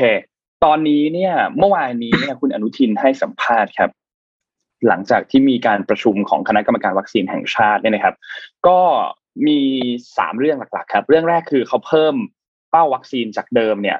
เป็นหนึ่งร้อยล้านโดสเป็นหนึ่งร้อยห้าสิบล้านโดสในปีสองพันห้าร้อยหกสิบห้านะครับแล้วก็เร่งการทำงานเชิงรุกให้การเจรจาจัดซื้อวัคซีนคืบหน้ารวดเร็วซื้อให้ได้เยอะที่สุดเพื่อเพิ่มโอกาสการฉีดวัคซีนที่ดีที่สุดครอบคลุมถึงการกลายพันธุ์และสายพันธุ์อื่นๆด้วยนะครับแล้วก็ปรับแนวทางการฉีดวัคซีนให้ปูพรมฉีดเข็มแรกให้กับประชาชนให้มากที่สุดเพื่อเป็นการลดโอกาสในการติดเชื้อและความรุนแรงของโรคเพื่อเพิ่มโอกาสการรอดชีวิตให้เข้าถึงวัคซีนได้อย่างรวดเร็วนะครับนี่ก็เป็นการพูดถึงก็คือหลักๆคือตอนนี้เนี่ยอย่างที่เราทราบกันว่าการลงทะเบียนคือการลงทะเบียนผ่านแอปพลิเคชันหรือว่า ไลน์ ไลน์ แอดของตัวหมอพร้อมเนี่ยนะครับแล้วก็มีการจัดให้เข้ารับวัคซีนเป็นหมู่คณะใหญ่ๆเช่นโรงงานหรือสถานประกอบการขนาดใหญ่นะครับแล้วก็ที่กำลังจะเปิดเนี่ยนะครับในเดือนมิถุนายนเนี่ยคือการเปิดให้ประชาชนทั่วไป walk in ได้ไม่จำเป็นต้องนัดหมายล่วงหน้าตามจุดให้บริการต่างๆเพื่อแก้ไขสำหรับประชาชนบางกลุ่มที่อาจจะไม่สามารถเข้าถึงเทคโนโลยีได้หรือว่าติดปัญหาในการจองวัคซีนให้กลุ่มนี้เนี่ยสามารถเข้าถึงให้ได้มากที่สุดนะครับก็จะเป็นภาพคล้ายๆกับที่อเมริกาที่มีตั้งเป็นจุดขึ้นมาแล้วก็ให้คนเนี่ยเข้าไปฉีดวัคซีนนะครับเดี๋ยววันนี้เนี่ยเรามาพูดคุยกับคุณหมอโอลาริศนายแพทย์โอลาริศมุสิกวงศ์กันครับถึงข้อมูลเกี่ยวกับเรื่องของวัคซีนเกี่ยวกับเรื่องของโควิด สิบเก้า และสถานการณ์ปัจจุบันนี้คุณหมอสวัสดีครับสวัสดีครับคุณหมอครับอ้าวคุณหมอเสียงไม่มาเลยคุณหมอเสียงเสียงจะหายไปครับหมอไม่พร้อมหมอไม่พร้อมหมอหมออ้าวระหว่างคุยแล้วหมอโอก็หมอพูดได้เลยก็คุณธรรมรู้สึกไหมว่าเนี่ยภาครัฐเราชอบทำอะไรอย่างเงี้ยคือพยายามจะคอนโทรลทุกอย่างไว้ให้ได้คอนโทรลเสร็จพอถึงจุดที่รู้ว่า โอ้ตายละเราคอนโทรลไม่ได้เราจัดการทุกอย่างนี้ไม่ได้อ่ะใครจะไปทำแล้วก็ไปทำแล้วกันก็ก็กระจายไปอะไรอย่างเงี้ยเออครับสวัสดีครับคุณหมอโอได้ยินไหมครับได้ยินแล้วครับสวัสดีครับเอครับสวัสดีครับวันนี้เราพบกับการแค่แปดนาทีหรือหงี่เหลาเป่าติ้วครับคุณหมอครับอันนี้มาพูดเรื่องวัคซีนเลยผมครับผมไม่พูดพร่ำทำเพลงมาฉีดวัคซีนกันนะฮะคีแมสซ์อืมอยากให้เชิญเชิญคุณธรรมกับคุณนนท์สัมภาษณ์ทำไมต้องทำไมต้องทำไมต้องอยากให้ไปฉีดด้วยครับโอเคฮะก็คืออย่างที่หลายๆท่านทราบเนี่ยข้อมูลทั่วโลกนะฮะบอกว่าวัคซีนอาจจะเป็นหนึ่งในเมจิกบัลเลตละกันว่าแบบถ้าเราฉีดวัคซีนได้ดีพอเนี่ยนะฮะมันจะลดทั้งอัตราการติดเชื้อในประเทศที่สำคัญฮะลดอัตราการตายได้จริงๆนะครับครับอย่างที่สองสามวันก่อนเนี่ยมีข้อมูลนะครับอาจารย์โยออกมาพูดเกี่ยวกับว่าเทียบระหว่างอังกฤษกับฝรั่งเศสในประเทศที่ฉีดวัคซีนได้ดีเนี่ยอัตราการตายเนี่ยลดลงอย่างชัดเจนนะครับเพราะนั้นนั่นเป็นเหตุผลที่ทำไมคำพูดแรกประโยคแรกที่ผมพูดคืออยากให้ทุกท่านมาฉีดวัคซีนครับเพราะว่าตอนนี้เนี่ยต้องบอกว่าเราจะเห็นจากตัวเลขเลยอัตราการจองเนี่ยน้อยกว่าที่คาดการไว้นะครับอันนั้นตัวเลขแล้วก็ผมมีโอกาสได้พูดคุยกับผู้ที่อยู่หน้างานจริงก็บอกว่าเฮ้ยคนแก่แถวบ้านเนี่ยไม่ค่อยฉีดนะอันนี้คืออำเภอนอกๆเลยนะฮะครับผมก็ถามว่าทำไมอ่ะบอกว่าเฮ้ยเขาแชร์ข่าวกันป้ากลัวตายอ่าใช้คำนี้เลย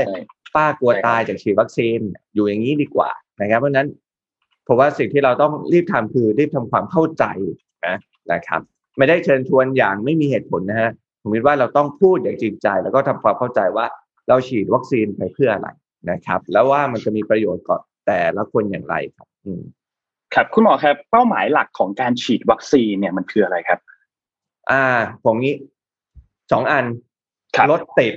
กับลดตายนะครับลดติดคือลดการติดเชื้อนะครับทั้งของตัวเองของคนในครอบครัวแล้วก็ของในสังคมอันนี้อันที่หนึ่งลดติดอันที่สองคือลดตายก็คือมีข้อมูลชัดเจนว่าการฉีดวัคซีนเนี่ยไม่ว่าจะเป็นยี่ห้อไหนๆนะครับประสิทธิภาพในการลดอัตราการตายเนี่ยสูงนะครับบางยี่ห้อเนี่ย หนึ่งร้อยเปอร์เซ็นต์ หลายๆยี่ห้ออะไรกันไม่ใช่บางยี่ห้อหลายๆยี่ห้อ หนึ่งร้อยเปอร์เซ็นต์ เพราะนั้นนั่นแหละครับสองอันง่ายๆลดติดกับลดตายครับครับทีนี้อันต่อไปที่อยากถามก็คือเรื่องของคำว่า efficacy ของวัคซีนครับที่วัคซีนบางตัวอย่างของ Pfizer เป็น เก้าสิบห้าเปอร์เซ็นต์ ของ Johnson แอนด์ Johnson อยู่ หกสิบหกเปอร์เซ็นต์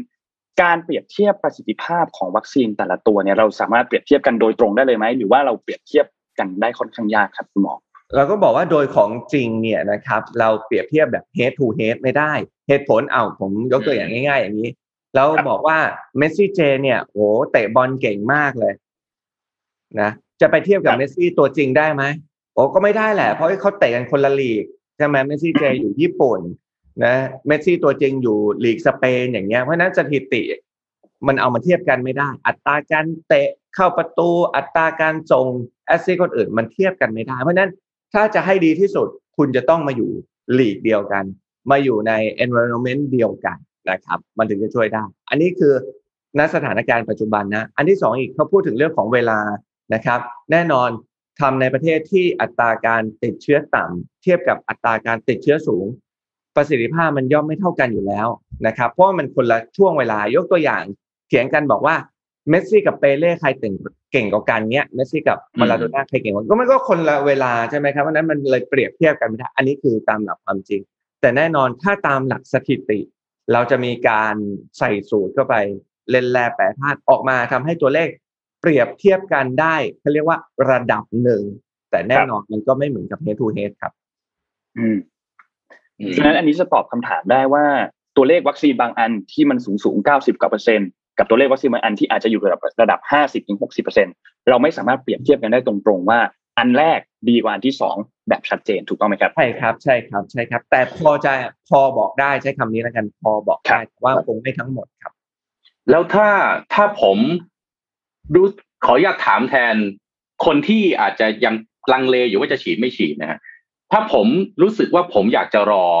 เพื่อที่จะหนึ่งอาจจะดูคนอื่นคนส่วนใหญ่ก่อนว่าไปฉีดแล้วเนี่ย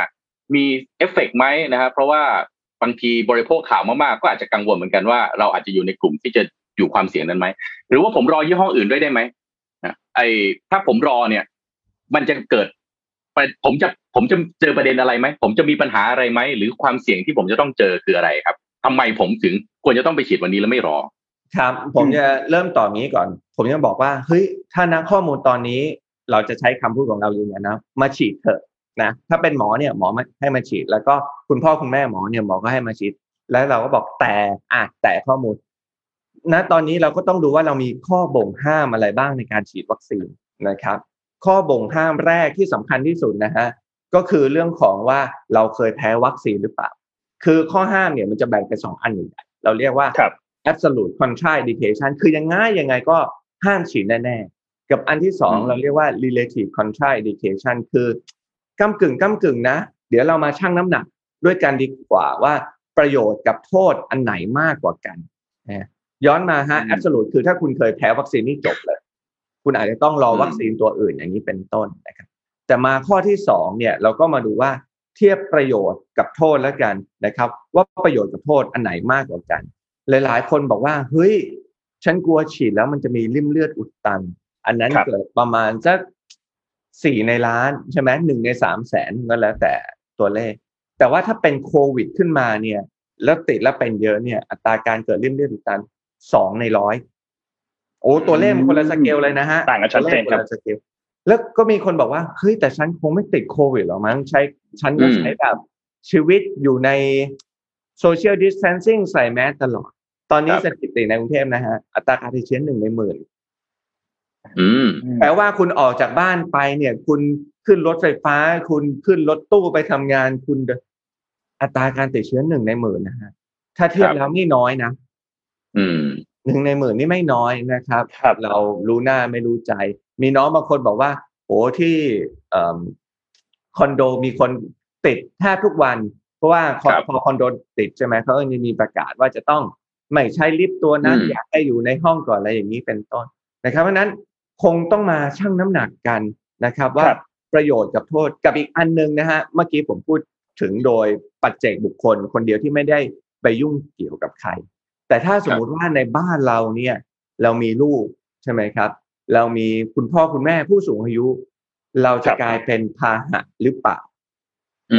นะเราก็ต้องคิดถึงนี่วันก่อนผมคุยกับเพื่อนเนี่ยเขาบอกมีสามสามปัจจัยนะที่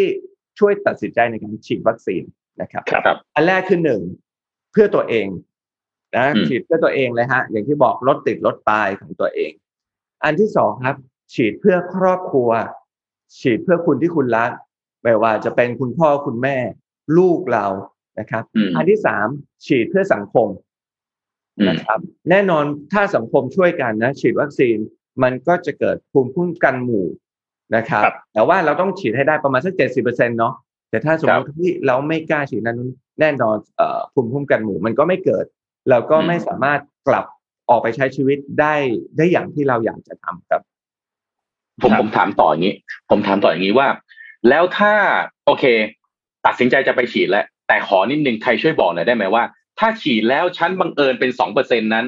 ที่แพ้วัคซีนหรือมีเจอ side effect เนี่ยฮะหมอแล้วก็ระบบการสาธารณสุขของประเทศไทยเราเนี่ยจะช่วยชีวิตฉันได้ยังไงว่าถ้าฉันเจอ effect แล้วฉันจะยังสามารถกลับมาใช้ชีวิตปกติของฉันได้โอเคเอาใหม่ฮะ สองเปอร์เซ็นต์ เนี่ยคือเป็นโควิดแล้วเกิดริ่มเลือดอุดตันแต่ว่าอ่าสี่ในล้านนะครับหรือว่าหนึ่งในสามแสนเนี่ยเกิดปัญหาพวกริ่มลงริ่มเลือดมีครับผมจะบอกเลยอันนี้เราจะจะได้บอกว่าไม่ได้โฆษณาชวนเชื่อเพราะผมอ่ะถูกฉีดมาแล้วนะครับแล้ววันที่ผมฉีดเนี่ยนะครับวันก่อนหน้านั้นเนี่ยวันที่มีข่าวเรื่องของเป็นสโตรกอ่ะนะครับอ้าวผมมาฉีดหลังจากวันนั้นวันนึงแล้วพูดพูดถึงเรื่องของแบบของวัคซีนว่าเฮ้ยมันจะเป็นติดชงติดเชื้ออะไรหรือเปล่าสิ่งที่ผมทำผมก็ชั่งน้ำหนักนะไม่ใช่ไม่กลัวนะฮะเราเหมือนปุถุชนทั่วไปนี่แหละแต่เราชั่งน้ำหนักว่าเฮ้ยถ้าเราไม่ฉีดมันจะเกิดอะไรโอกาสหนึ่งในสามแสนเนี่ยมันจะเกิดกับเราหรือเปล่าและแน่นอนสิ่งที่ผมทำคือผมยกหูโทรหาคุณหมอรุ่นน้องที่เป็นคุณหมอระบบประสาทเฮ้ยวันนี้อยู่โรงพยาบาลป่ะเฮ้ยถ้าพี่เป็นอะไรขึ้นมาเนี่ยโอเคนะคือเราก็เตรียมตัวนะคือคุณหมอโรงพยาบาลเนี่ยเขาเตรียมตัวอยู่แล้วนะฮะรวมถึงสถานที่ให้บริการในการฉีดวัคซีนเนี่ยเขาจะต้องมีดูแลเรื่องของ emergency แน่นอนก็จะต้องเตรียมยาเตรียมอุปกรณ์ในการช่วยชีวิตนะฮะมีการเตรียมครับแล้วก็เนื่องจาก เหตุการณ์นี้มันเกิดขึ้นในต่างประเทศยิ่งทำให้เรายิ่งเตรียมพร้อมนะฮะมันไม่เหมือนกับไปฉีดวัคซีนในสมัยก่อนนะเอ้ยฉีดฉีดไม่ค่อยมีภาวะแทรกซ้อนอะไรนี่เราฉีดแล้วนะเรายัง observe อีกตั้งสามสิบนาทีนะนะครับแล้วผมเนี่ยบอกอย่างนี้ฉีดที่ห้างเนี่ยดีมากที่โทมัสเคยพูดฉีดในห้างแล้วก็ไปเดินในห้างก่อนเลยและดูซิหลังจากครึ่งชั่วโมงนะหลังจาก observe ไปอยู่ในนั้นอีกสักสองชั่วโมงก็ได้นะครับไปเดินดูซิมีอาการอะไรหรือเปล่าถ้ามีเราก็จะได้กลับมาที่เซ็นเตอร์ที่ฉีดวัคซีนก่อนก็ได้ครับทีนี้มันมีมันมีคำสามคำครับที่เป็นหนึ่งในเรื่องที่คนกลัวกันคือคำว่าผลข้างเคียงคำว่าอาการแพ้และคำว่าอาการไม่พึงประสงค์ครับคุณหมอครับสามคำนี้มันแตกต่างกันยังไงครับเอ่อผมคิดว่ามันเป็นแปลคำที่แปลมาจากภาษาอังกฤษอะเราปกติเราใช้คำว่า adverse event นะครับก็นั่นแหละเหตุการณ์ที่ไม่พึงประสงค์เช่นอะไรบ้างเราก็แบ่งเป็นสองอันใหญ่ๆนะครับเป็นบริเวณที่ฉีด local effect นะเราบอก local effect ปวดบวมแดงร้อนที่บริเวณที่ฉีดอ่ะของผมก็ไม่มีอาการอะไรเลยนะไม่ได้ปวดไม่ได้แดงไม่ได้ร้อนนะครับอันนั้น local กับอีกอันนึงคือทั้งร่างกาย systemic effect ซึ่งบางคนก็อาจจะมีไข้บ้างอะไรอย่างเงี้ยไม่ค่อยมีเลี้ยวมีแรงบางตัววัคซีนมีรายงานเรื่องง่วงนอนนะครับอันนี้มันก็เป็น adverse event ครับที่เหตุการณ์ที่ไม่พึงประสงค์ที่เราไม่อยากจะให้มีแต่ผมจะบอกทริคอย่างนี้อันนึงเนื่องจากทุกคนรู้ข้อมูลเรื่องของอาการไม่พึงประสงค์แล้วแต่ถ้าเรารู้แล้วว่ายังไงมันก็เกิดขึ้นได้อะนะครับเราจะได้เตรียมตัวเตรียมใจเหมือนฉันรู้แล้วฉันเป็นคนเมารถแต่ว่าฉันต้องไปเชียงใหม่อ่ะยังไงก็เราก็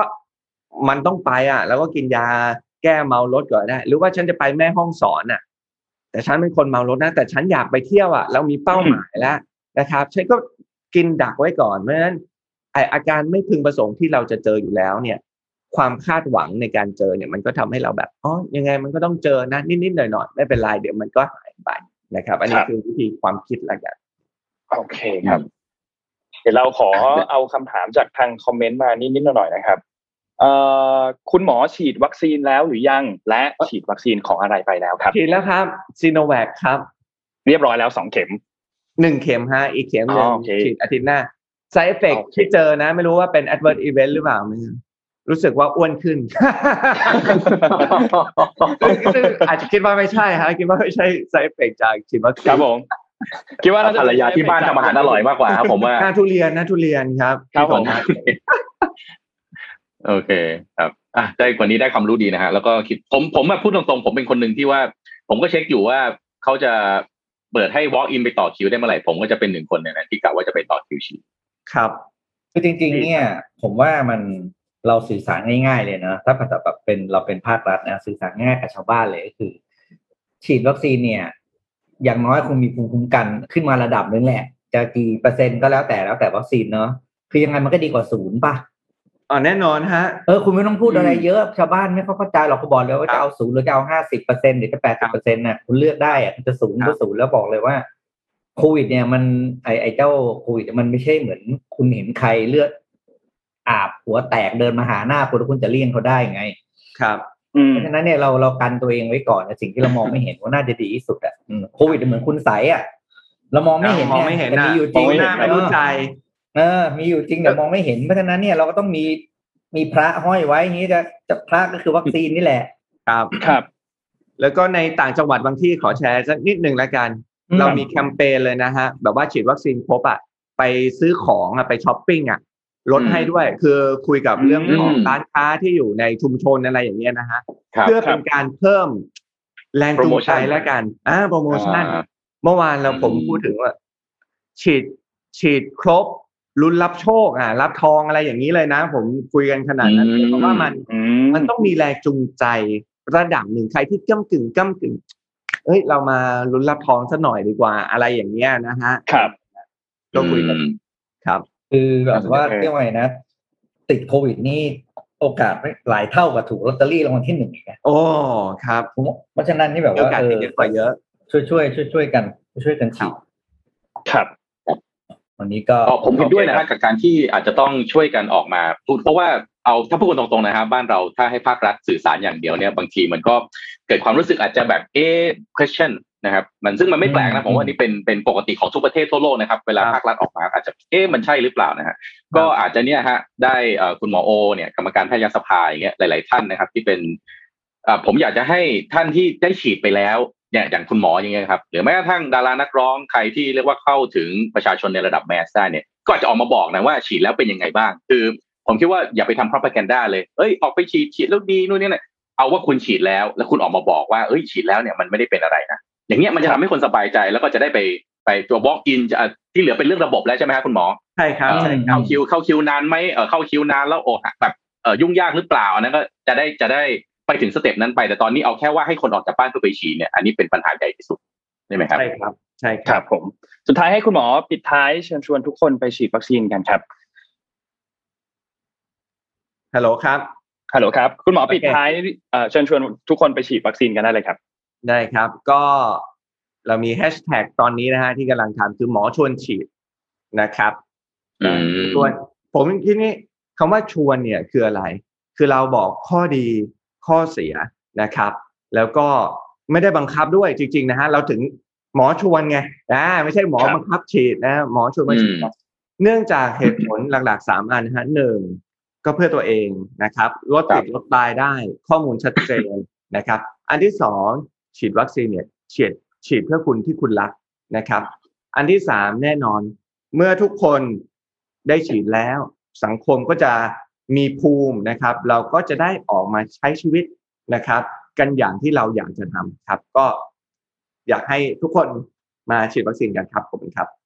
ครับผมวันนี้ขอบคุณคุณหมอนายแพทย์โอลาริศมุสิกวงศ์นะครับกรรมการแพทยสภาประธานอนุกรรมการการศึกษาราชวิทยาลัยสูตินรีแพทย์แห่งประเทศไทยขอบคุณมากครับที่มาให้ข้อมูลกับพวกเราครับขอบคุณมากครับคุณหมอครับสวัสดีครับสวัสดีครับสวัสดีครับสวัสดีครับว่างไปเจอที่อภัยภูเบศครับคุณหมอยินดีฮะยินดีครับครับสวัสดีครับดีครับสวัสดีครับโอเคครับเรื่องเรื่องของวัคซีนเนี่ยอ่าอันนี้ผมคิดว่าเราอาจจะต้องแยกเรื่องของสุขภาพกับเรื่องของการสนับสนุนนโยบายรัฐบาลหรือเปล่าออกจากกันก่อนผมว่าตอนนี้นะครับเพราะว่าผมผมเอาเราเราไม่พูดถึงคนที่ไปฉีดนะฮะอันนี้ก็เรียกว่าต้องก็ต้องขอบคุณนะฮะที่เรียกว่าช่วยกันสร้าง immunity ขึ้นมาแต่คนที่ไม่ได้ฉีดจริงๆส่วนตัวผมผมก็เข้าใจนะครับเพราะว่าก็มีญาติผู้ใหญ่หลายคนที่ผมผมถามว่าไปฉีดหรือเปล่าเนี่ยเอ่อประเด็นก็อาจจะไม่ใช่เรื่องเกี่ยวกับรัฐบาลอย่างเดียวการสื่อสารรัฐบาลอย่างเดียวแต่ก็เป็นเรื่องของความกังวลจริงๆว่าไปฉีดแล้วว่าฉันจะเจอ side effect อะไรบ้างทุกคนก็รักชีวิตของตัวเองดังนั้นมันคือมันคือทางเลือกชีวิตของเขาเองเขารับผิดชอบชีวิตเขาเองถูกไหมฮะถูกต้องว่าถ้าฉันไปฉีดแล้วถ้าเกิดฉันเจอ side effect ขึ้นมาฉันเป็นหนึ่งในเปอร์เซ็นต์ที่จะต้องเอ่อเจอความเสี่ยงนั่นแหละใครจะรับผิดชอบชีวิตฉันแล้วหมอเอ่อมันมี research มามากพอหรือยังกับตัววัคซีนนี้ที่มี side effect จะเป็นยังไงอันนี้คือคำถามที่เวลาผมไปเจอกับผู้ใหญ่ที่เรียกว่าอยู่ในข่ายที่ต้องได้รับการได้ต้องลงทะเบียนหมอพร้อมก่อนแล้วไปฉีดจะกังวลมากๆนะครับก็อาจจะต้องผมผมว่าวิธีการที่ดีที่สุดคือคนที่ฉีดแล้วครับออกมาบอกว่าฉีดแล้วเป็นยังไงอันนี้น่าจะดีที่สุดหมอชวนฉีดครับเป็นแฮชแท็กครับที่ที่น่าสนใจมาก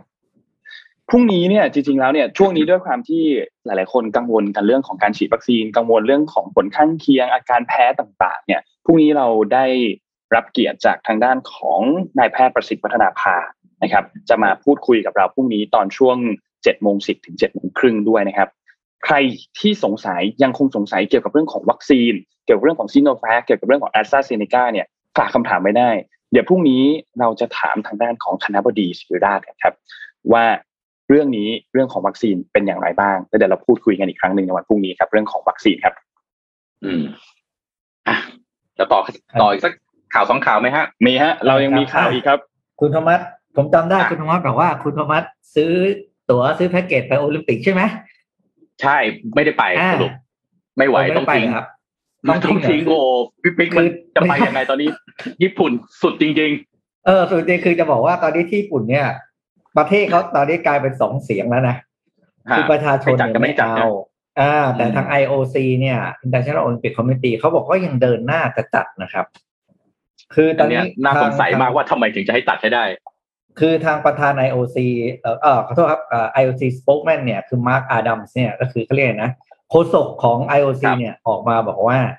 ถึงแม้ว่าจะมีการทำ Public Opinion ที่ญี่ปุ่นแล้วนะฮะแล้วผลออกมาประมาณสี่สิบ สี่สิบห้าเปอร์เซ็นต์ เนี่ยบอกว่าไม่อยากให้จัดโตเกียวโอลิมปิกนะครับแต่เขาบอกว่า everything is telling us that the game can go ahead and will go ahead ยังไงก็จะจัด like everything เออเขาบอกอะไรวะ everything the everything ยังไงก็จะจัดให้ได้นะครับแล้วก็เหมือนกับว่าสิ่งที่ทางทางญี่ปุ่นเนี่ยจะเตรียมจะเตรียมมาตรการรองรับนะครับหนึ่งก็คือนักกีฬาที่จะเข้ามาเนี่ยจะได้รับการฉีดวัคซีนก่อนนะครับแล้วก็เข้ามาก็ฉีดได้แหละแล้วก็แข่งกันไปนะครับแล้วก็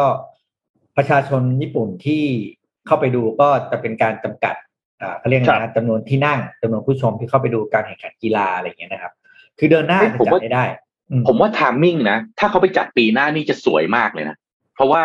อืมเพราะว่าปีหน้ามันจะเป็นสองพันยี่สิบสองอ่าใช่เขาก็พอได้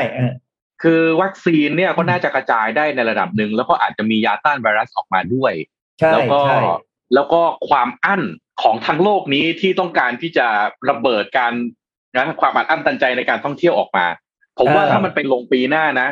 ก็มีโอกาสที่แฮปปี้เอนดิ้งนิดๆนะฮะสำหรับญี่ปุ่นใช่ใช่แต่ถ้าจัดกรกฎาคมที่จะถึงนี้จริงๆมันฝืนฝืนเนี่ยมันฝืนมากเลยอ่ะบรรยากาศมันก็ไม่สนุกการแข่งมันก็แบบโอ้ยคือตอนนี้คือผมก็ลุ้นอยากให้โอลิมปิกที่ญี่ปุ่นอ่ะมันเปิดได้จริงๆเพราะว่าผมเชื่อว่าเนี่ยจะเป็นหนึ่งในโอลิมปิกที่ดีที่สุดครั้งหนึ่งที่โลกเราเคยมีเลยทีเดียวครับแต่ถ้ามันจัดไม่ได้อย่างเดิมเนี่ยโอ้โหมันแบบมันน่าเสียดายจริงคือคือมันไม่จัดเลยมันไม่ได้แต่จัดแล้วปล่อยๆมันก็เสียดายไงคือบรรยากาศนึกออกไหมคือฟาซิลิตี้มันพร้อมจริงแต่ว่าบรรยากาศมันไม่ให้มันเหมือนมันเหมือนมันเหมือนมันเหมือนเรามีอีเวนต์ดีๆเนาะทุกอย่างดีหมดแต่ไม่มีใครเข้าไปดูอ่ะไอคนเล่นมันก็แบบยังไงอะไรอย่างเงี้ยนะยังไงดีจริงอืมภาษามังงะอย่างผมเนี่ยโอ้โหเห็นทีมโอลิมปิกเอามาริโอมาเอาโปเกมอนมาเอาอะไรมาเนี่ยโอ้โหผมนี่เรียกว่ามันเราเราอยากไปแบบสุดๆจริงๆเลยเนี่ยไปไปบ้าโลกรอได้อีกปีนึงโลกรอได้อีกปีนึงใช่จริงๆรอได้นะผมเราช่วยกันส่งข้อความถึง ไอ โอ ซี ได้ไหมมี ไอ โอ ซี ฟังอยู่สักคนบ้างมั้ยในนี้แต่เดี๋ยวเลื่อนไปสักปีหน้าติดสวยมากติดกับตัวโอลิมปิกฤดูหนาวด้วยอืมมันก็เลยจะมีปัญหาที่ถ้าไม่จัดปีนี้เลื่อนไปปีหน้าเลื่อนไม่ได้ต้องยกเลิกเลยอืมเรื่องนี้น่าเห็นใจญี่ปุ่นมากครับจริงๆคือเรานนเองยังอยากดูเลยอ่ะเราเรารู้ว่าเราคงยังไม่ได้ไปในช่วงตอนนี้แต่ว่าก็อยากดูเหมือนกันแต่ว่าน่าสงสารครับรอบนี้คือคือจริงๆเนี่ยหลังที่คุณวัดบอกถ้าไปจัดปีสองพันยี่สิบสองใช่มั้ยแล้วอีกสองปีจัดที่ฝรั่งเศสเหมือนเดิมมันก็โอเคนะเรารับได้เออมันสองปีติดมันก็ยังโอเคนะผมว่ามันมันไม่ได้แบบรู้สึกว่าโลกคงไม่ได้บอกรับไม่ได้เลยผมว่าโลกโลกคำว่าโลกคือชาวโลกโอเคนะกับการได้ไปได้สนุกได้เต็มที่ได้เที่ยวต่อหลังจากดูกีฬาเสร็จอะไรอย่างเงี้ยคือตอนนี้มันไปมันเหมือนไปเสร็จแข่งเสร็จก็รีบๆขึ้นเครื่องบินกลับบ้านอะเที่ยวไหนก็เที่ยวไม่ได้เศรษฐกิจมันก็ไม่อ่าอย่างอย่างที่เขาคาดหวังมันก็จะไม่ได้ไงอืมคือตอนนี้ผมว่าปารีสก็เสียวอ่ะครับเสียวคือแต่เออวันนี้ก็เสียวแต่ว่าครั้งต่อไปที่ไม่น่าไม่น่าเป็นไรที่กลับไปที่ แอล เอ คิดว่าไม่น่าเป็นไรเนี่ยแล้วแล้วอันนี้ผมเสริมข่าวพี่ปิ๊กฮะผมมีข่าวนึงที่แสดงให้เห็นเลยว่าถ้าภาคการท่องเที่ยวกลับมาจริงๆจะเกิดอะไรขึ้นนะครับผมพาไปดูที่ไหหนานครับเอ่อดิวตี้ฟรีครับทั่วโลกนะฮะขาดทุนกันหมดนะครับที่เดียวในโลกครับที่กำไรนั่นก็คือดิวตี้ฟรีที่ไหหนานนะครับล่าสุดนะครับ เค พี เอ็ม จี ไชน่านะครับบริษัทตรวจสอบบัญชีภาษีแล้วก็บริการที่ปรึกษาระดับโลกนะครับร่วมกับนะ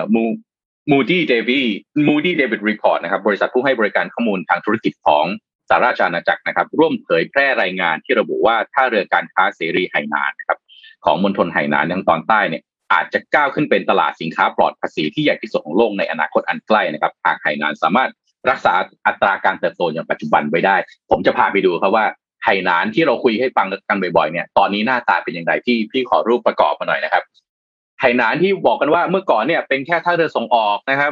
ปัจจุบันนะครับถูกเนรมิตให้เป็นแหล่งสินค้าปลอดภาษี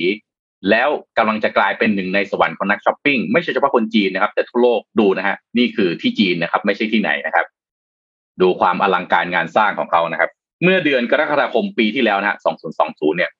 ไหหนานเองก็ได้เพิ่มเพดานการซื้อสินค้าปลอดภาษีต่อคนต่อปีนะฮะจากเดิมที่ สามหมื่น หยวนประมาณ หนึ่งแสนสี่หมื่น บาทนะฮะไปเป็น หนึ่งแสน หยวนนะฮะคือ สี่แสนแปดหมื่น บาทนะครับต่อคนนะฮะซื้อสินค้าปลอดภาษีได้ สี่แสนแปดหมื่น บาทแล้วนะครับ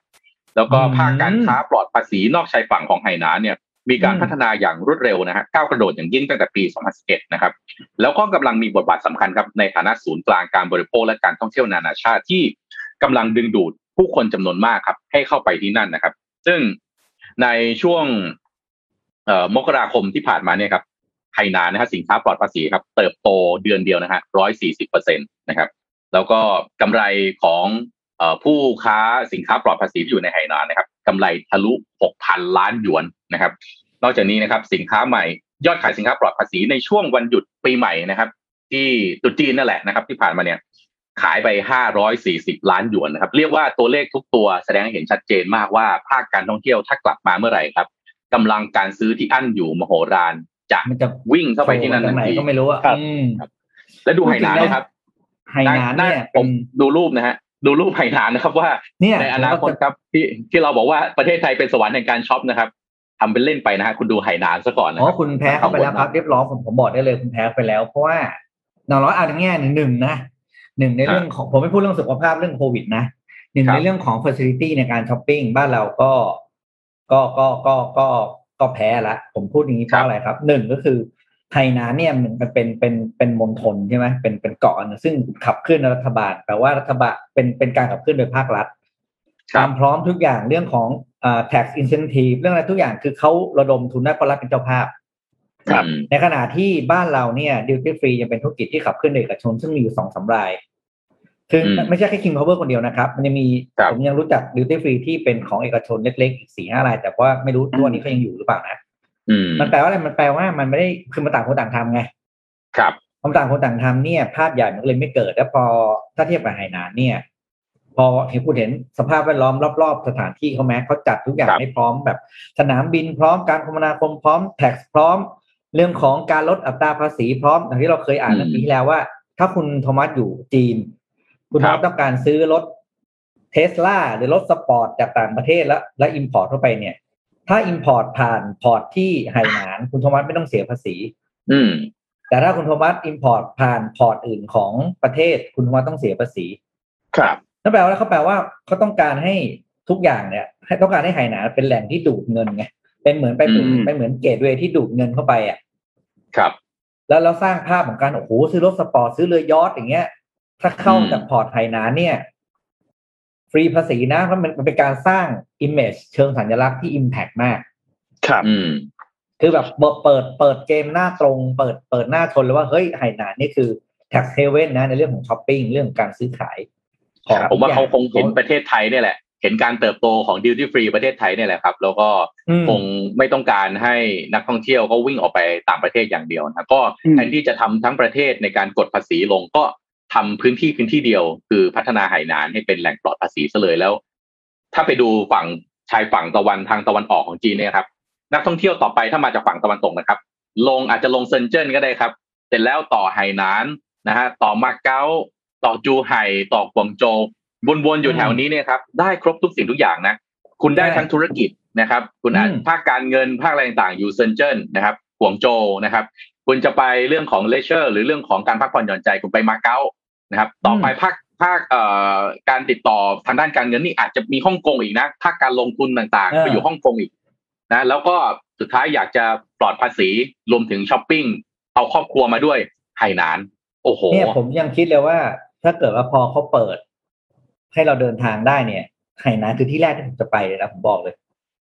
พอไปเห็นกับตาที่น่าไปมากนะพี่กับนนท์ดูแล้วเป็นไงฮะดูแล้วอบน่าไปมากน่าไปมากโอ้ยผมมันเราตอนนั้นที่เราที่เราอ่านข่าวเรื่องไหหลานมาประมาณก็ประมาณครึ่งปีกว่าแล้วนะที่เราเคยพูดแรกแรกที่เขาเริ่มมีโครงการคือเราเราอยากไปแบบโอ้โหตาเห็นแล้วอยากไปมากอืมตอนนี้คือไปแทนญี่ปุ่นได้เลยผมคิดว่ามันน่าจะมีอะไรที่ตื่นตาตื่นใจไม่แพ้กันนะแม้ว่าอาจจะมีอาจจะขาดความน่ารักน่ารักแบบญี่ปุ่นไปนะแต่ผมคิดว่ามันก็มีสิ่งทดแทนให้เราได้ดูนะอืมนะครับก็คุณโทมัสเตรียมตัวเก็บกระเป๋าเดี๋ยวเดี๋ยวไปเดี๋ยวขอรีบไปรับวัคซีนก่อนครับผมวัคซีนปั๊บไม่ค่อยกลัวอะไรแล้วเดี๋ยวกล้าบินแล้วอืมอืมนำพาไปที่ข่าวถัดไปครับเอ่อมีสองเรื่องเร็วๆครับเรื่องแรกเนี่ยเกี่ยวกับคลองสุเอซครับอย่างที่ทุกคนจำได้เนาะในเดือนมีนาคมเราเจอวิกฤตคลองสุเอซที่มีเรือ Ever Given ไปขวางบริเวณคลองตรงนั้นอยู่ประมาณหกวันนะครับซึ่งสุดท้ายก็เรียบร้อยสามารถกู้ให้เรือกลับมาลอยลำอีกครั้งหนึ่งได้แล้วก็การสัญจรในช่วงบริเวณตรงนั้นเนี่ยก็กลับมาปกติแล้วนะครับล่าสุดเมื่อวานนี้ครับประธานาธิบดีของอียิปต์นะครับได้มีการอนุมัติแผนอันนึงครับขององค์การคลองสุเอซหรือว่า เอส ซี เอ เนี่ยนะครับแผนอันนี้เนี่ยจะทำการขยายและขุดช่วงใต้ของคลองสุเอซเนี่ยให้กว้างแล้วก็ลึกกว่าเดิมคือในคลองสุเอซเนี่ยระยะระยะทางเนี่ยประมาณสี่สิบกิโลเมตรนะครับจะทำการขุดตรงพื้นที่บริเวณนี้ให้กว้างขึ้นรวมถึงช่วงที่มีเรือ Ever Given ไปติดตรงนั้นด้วยนะครับจะทำให้มันกว้างขึ้นและนอกจากนี้ไม่ใช่แค่กว้างอย่างเดียวจะทำให้มันลึกยิ่งขึ้นด้วยนะครับโดยเขาบอกว่าโครงการอันนี้เนี่ยคาดว่าจะใช้เวลาประมาณสองปีนะครับแล้วก็จะเริ่มต้นเร็วๆนี้เลยนะครับซึ่งก็ถือว่าเป็นข่าวดีครับทำให้เส้นทางการสัญจรอันนี้เนี่ยทำได้ง่ายยิ่งขึ้นแล้วก็ดียิ่งขึ้นอันต่อไปครับคือเรื่องของคริปโตเคอเรนซีครับมันมีข่าวใหญ่ครับถ้าใครที่เปิดกระดานของคริปโตเคอเรนซีเมื่อคืนนี้เมื่อเช้านี้เนี่ยจะเห็นว่าลบกระจายครับแทบจะลบกันประมาณ สิบเปอร์เซ็นต์ โดยเฉลี่ยทุกๆเหรียญ นะครับทีนี้มันเกิดอะไรขึ้นครับคือมันมีทวีตอันนึงของอีลอนมัสก์ขอภาพขึ้นมาครับอีลอนมัสก์เนี่ยออกมาทวีตครับเป็นทวีตอันนี้แล้วก็เป็นทวีตเป็นภาพขึ้นมาอันนี้ครับโดยภาพอันนี้เนี่ยเดี๋ยวเราซูมไปที่ภาพกันครับว่าข้อความมันมีอะไรบ้างครับภาพถัดไปครับข้อความเนี่ย Tesla ออกมาบอกว่า Tesla has suspend vehicle purchase using Bitcoin ก็คือหยุดละไม่ให้ทำการใช้เหรียญ Bitcoin เนี่ยซื้อรถยนต์ Tesla แล้วก่อนหน้านี้ Tesla เนี่ยเคยออกมาประกาศให้คุณสามารถซื้อรถยนต์ Tesla โดยใช้ตัวเหรียญ Bitcoin ตัวนี้ได้ในช่วงเดือนกุมภาพันธ์ที่ผ่านมาแต่นี่ระยะเวลาผ่านมาสามเดือนก็ทำการหยุดแล้วนะครับทีนี้เขาให้เหตุผลว่าอะไรWe are concerned about rapidly increasing use of fossil fuel for Bitcoin mining and transaction เขาบอกว่าเขามีความกังวลเกี่ยวกับเรื่องของการใช้พลังงานฟอสซิลโดยเฉพาะอย่างยิ่งผู้ที่เป็นพลังงานถ่านหินเนี่ยมันใช้พลังงานค่อนข้างเยอะในการที่จะขุด Bitcoin ออกมา which has the worst emission of any fuel ก็คือไอตัวพลังงานถ่านหินเนี่ยมันแย่ที่สุดเลยในการที่จะปล่อยพลังงานปล่อยเขาเรียกว่ามันใช้พลังงานเยอะที่สุดออกมาแล้วมันมี emission ออกมาด้วยทีนี้ cryptocurrency is a good idea on many levels and we believe it has a promising future คือเขาก็ยังเชื่อนะว่า cryptocurrency เนี่ยมันมันในหลายๆระดับแล้วเนี่ยมันยังเป็นไอเดียที่ดีมากๆและเขาก็เชื่อว่ามันน่าจะมีอนาคตที่ดีมากๆด้วย but this cannot come at a great cost of environment ก็คือมันไม่สามารถที่จะแลกมาด้วยกับในเรื่องของผลกระทบที่จะเกิดขึ้นต่อสิ่งแวดล้อมที่รุนแรงแบบนี้ได้เพราะฉะนั้นTesla will not be selling any Bitcoin Tesla จะยังไม่คงจะยังไม่มีการขายตัว Bitcoin ออกไปแน่นอนก่อนหน้านี้ก็ออกมายืนยันว่าเฮ้ยคนเริ่มสงสัยกันแล้วว่าในรายงานผลประกอบการปีที่หนึ่งเนี่ยมีการขายตัว Bitcoin ออกไปส่วนหนึ่งเพื่อทำกำไรแต่ว่าอย่างไรก็ตามในช่วงเวลาตอนนั้น ซี เอฟ โอ รวมถึง ซี อี โอ Techno King แล้วก็ Master of Coin เนี่ยก็ยังออกมาชี้แจงบอกว่ามีแพลนที่จะเข้าซื้อ Bitcoin อีกแน่นอนทางด้านของ Tesla เองก็บอกว่า and we intend to use it for transaction as soon as mining trans- transition to more sustainable energy เราจะกลับมาใช้มันแน่นอนเมื่อไหร่ก็ตามที่เราสามารถหาทางขุดให้มันทำให้มันมีใช้พลังงานอย่าง sustainable ได้นะครับหรือว่าอย่างยั่งยืนได้นะครับและนอกจากนี้เนี่ย we are also looking at other cryptocurrency that use น้อยกว่า หนึ่งเปอร์เซ็นต์ of Bitcoin energy per transaction ก็คือพูดง่ายๆก็คือเขาไม่ได้มองแค่ Bitcoin ละเขายังคงมองหาเหรียญอื่นๆด้วยที่มันใช้พลังงานน้อยกว่า หนึ่งเปอร์เซ็นต์ ของ Bitcoin คือพูดง่ายๆก็คือมันมีการใช้พลังงานค่อนข้างเยอะในการที่จะขุด Bitcoin มาอยู่ซึ่งถ้าหากว่ามีเหรียญไหนที่ใช้พลังงานน้อยกว่า หนึ่งเปอร์เซ็นต์ ของพลังงานในการขุด Bitcoin ต่อหนึ่งธุรกรรมเนี่ยเขาก็มีโอกาสที่จะเข้าไปถึงเหรียญตัวนี้ด้วยนี่ก็กลายเป็นข่าวใหญ่พอเป็นข่าวแบบนั้นเสร็จปุ๊บหลังจากทวีตอันนี้ของ Elon Musk ออกมาเนี่ยนะครับราคา Bitcoin ร่วงทันทีครับอยู่ลงมาประมาณ สิบหกเปอร์เซ็นต์ นะครับอยู่ไปแตะประมาณ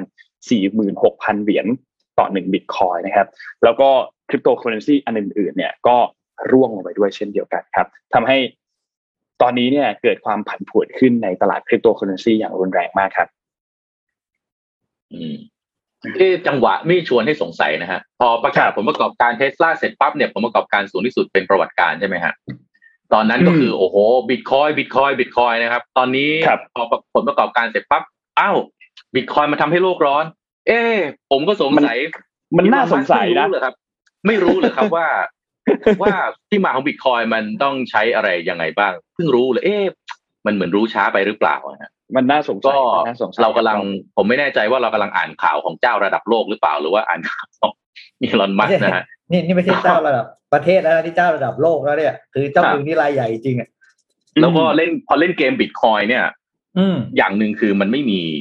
จะเรียกว่าไม่มีกลตที่ไหนจะมาจัดการคุณได้นะเพราะมันมันทุกอย่างมัน decentralized หมดมันเป็น blockchain ถูกไหมฮะแล้วมันว่ากันที่ความ popularity ของตัวสินค้านั้นซึ่ง Bitcoin มันเป็นสินทรัพย์อันดับหนึ่งของ cryptocurrency อยู่แล้วนะครับแล้วก็เจ้ามืออันดับหนึ่งตอนนี้ไม่ได้ไม่ได้โยกมูลค่า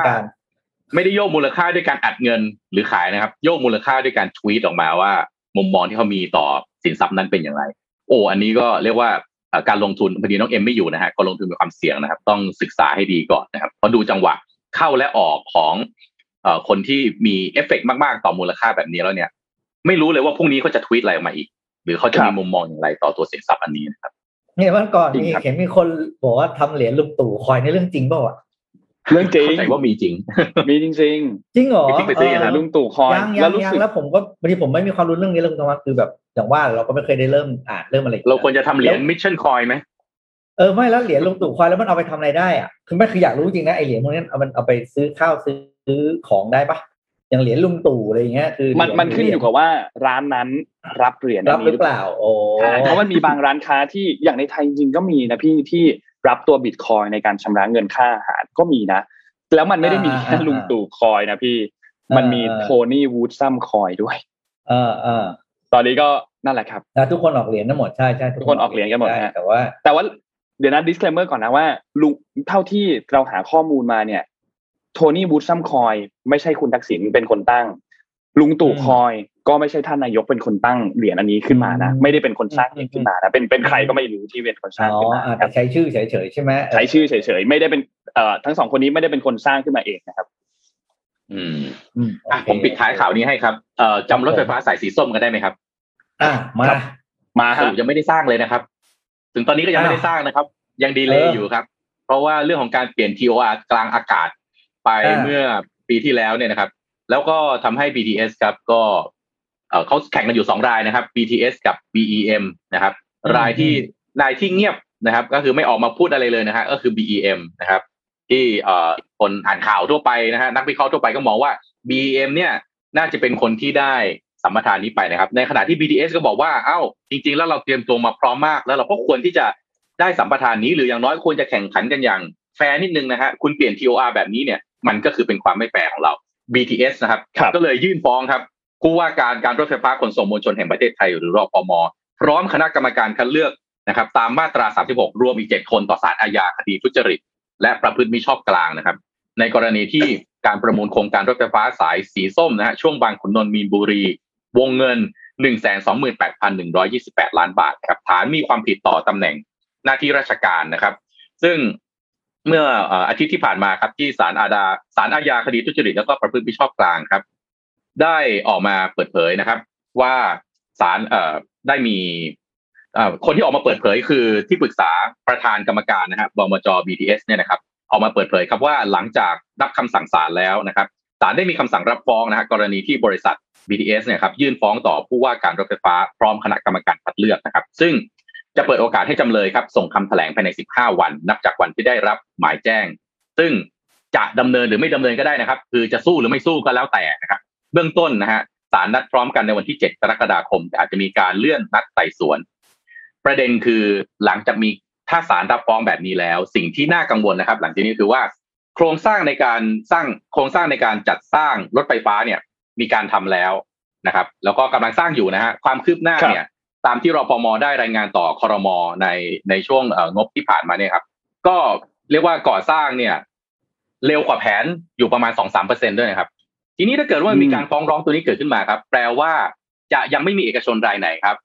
ได้รับการประมูลและยังไม่มีการลงทุนและยังไม่มีการพัฒนาแน่นอนเป็นไปได้หรือเปล่าที่สุดท้ายโครงสร้างจะเสร็จก่อนฮะแต่รถไฟจะยังไม่พร้อมให้วิ่งแล้วก็ยังไม่พร้อมที่จะให้บริการประชาชนนะครับเรื่องนี้น่าสนใจมากเพราะว่าสายสีส้มครับเป็นสายเป็นสายที่เอ่อเรียกว่ารัฐเนี่ยออกงบให้นะครับไม่ว่าจะเป็นการก่อสร้างในแสนสองหมื่นแปดพันล้านเนี่ยรัฐออกให้ประมาณแสนล้านแสนกว่าล้านเอกชนออกจริงๆเนี่ยหมื่นล้านเท่านั้นเองไม่เหมือนสายสีเขียวครับที่เอกชนแทบจะต้องออกหมดเลยนะครับผมไม่บอกว่ามันแฟร์หรือไม่แฟร์กับใครนะครับโดยภาพรวมเนี่ยแต่มันน่าสนใจตรงที่ว่าสายสีส้มเนี่ยมีโอกาสที่ อาร์ โอ ไอ หรือ Return on Investment ไม่ว่าจะเป็นตัวชี้วัดทางการเงินต่างๆนะครับมันจะดูดีมากๆเมื่อเทียบกับรถไฟฟ้าสายสีอื่นๆนี่อาจจะเป็นหนึ่งในสาเหตุที่ทำให้การต่อสู้เพื่อแย่งชิงสัมปทานของรถไฟฟ้าสายสีส้มเนี่ยถึงต้องสู้กันถึงศาลไม่สามารถที่จะปล่อยแล้วก็เจรจากันให้จบกันได้ง่ายๆบนโต๊ะเจรจาธรรมดาเรื่องนี้มีเอฟเฟกต์ต่อประชาชนคนกรุงเทพและปริมณฑลที่จำเป็นต้องใช้รถไฟฟ้าสายสีส้มในการเดินทางจากฝั่งตะวันออกและก็ฝั่งตะวันตกนะครับเข้ามาที่จุดศูนย์กลางกรุงเทพผมนอกจากจับตามองแล้วผมก็ไม่แน่ใจว่าในวันที่ห้ากรกฎาคมที่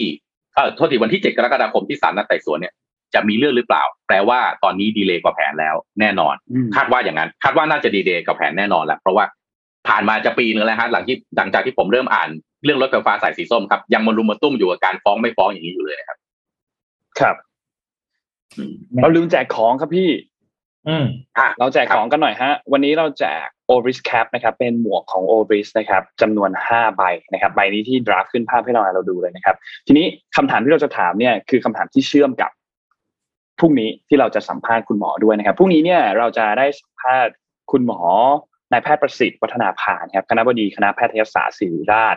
พยาบาลมหาวิทยาลัยมหิดลนะครับพรุ่งนี้เราจะถามคำถามกันนะครับทีนี้อยากให้ทุกคนฝากคำถามไว้ให้คุณหมอครับสงสัยเกี่ยวกับเรื่องวัคซีนเรื่องไหนแล้วเดี๋ยวทีมงานเราเนี่ยจะทำการอ่านคำถามไหนที่น่าสนใจเราจะเก็บคำถามนั้นมาถามคุณหมอพรุ่งนี้นะครับแล้วก็แจกรางวัลเป็นหมวกจำนวนห้ารางวัลด้วยครับก็ฝากคำถามกันไว้ได้เลยใน Facebook นะครับใครที่ดูใน YouTube อยู่มาถามกันใน Facebook ทิ้งไว้ในคอมเมนต์ได้เลยนะครับเดี๋ยวยังไงคนที่ดูย้อนหลังตอนนี้เนี่ยก็ยังสามารถเข้ามาตอบได้เรื่อยๆครับตอบเข้ามาทิ้งเอาไว้ในคอมเมนต์ในไลฟ์ฟันนี้นี่นะครับเดี๋ยวทีมงานจะรวบรวมคำถามแล้วก็ใครที่เป็นผู้โชคดีก็จะได้รับของรางวัลไปครับวันนี้ก็ยาวๆขอบคุณเดี๋ยวเดี๋ยวเราจะมีสนทนาหาธรรมต่อสปอยหน่อยครับพี่รอบนี้เรื่องอะไรฮะตอนนี้ฮาแน่นอนเรื่องอะไรพี่ปิ๊กเราจะคุยกันเรื่องถนนในประเทศไทยครับโอ้โหใครที่ติดใจใช่ไหมติดใจเรื่องฟุตบาทนะครับมาดูภาคสอง อี พี สองของโครงสร้างพื้นฐานประเทศไทยคือถนนได้ผมเห็นรูปแล้วโอ้โหทีมงานเอ่อที่ทำคอนเทนต์โอ้โหเห็นรูปแต่ละอันพีคทุกรูปจริงๆครับนี่เรานี่เราอยู่ในโลกไหนต้องต้องพูดคำนี้ครับเฮ้ยมันจะมีอย่างนี้อยู่จริงเหรออะไรเงี้ยเออก็เดี๋ยวรอติดตามกันได้ในสนทนาหาธรรมสัปดาห์นี้นะครับเดี๋ยววันนี้เราสามคนต้องขอลาไปก่อนเพราะเดี๋ยวจะเริ่มอัดแปดครึ่งนะครับบอสบอสรอละฟิตรออยู่บอสรอแล้วบอสรออยู่อ่านะครับวันนี้สนุกแน่นอนนะครับครับผมรอติดตามขอบคุณสปอนเซอร์หน่อยครับโนนครับวันนี้ขอบคุณ Tokadero Time นะครับพาร์ทเนอร์ที่อยู่กับเรามาอย่างยาวนานนะครับเป็นผู้แทนจำหน่ายนาฬิกา Oris นะครับก็ขอให้อยู่กับเราต่อไปนานๆนะครับแล้วก็ขอบคุณ เอส ซี บี ครับผู้สนับสนุนใจดีของเราที่อยู่กับเรามาตั้งแต่ช่วงเริ่มต้นรายการเลยนะครับขอบคุณมากๆแล้วก็ขอบคุณท่านผู้ชมทุกท่านครับทุกๆช่องทางเลย Facebook YouTube Clubhouse Twitter นะครับขอบคุณทุกคนมากวันนี้เราสามคนลาไปก่อนครับแล้วเดี๋ยวพรุ่งนี้เราพบกันใหม่อีกครั้งนึงตอน เจ็ดโมงเช้าครับสวัสดีครับ Mission Daily Report Presented by สาสิ แอคเนโซ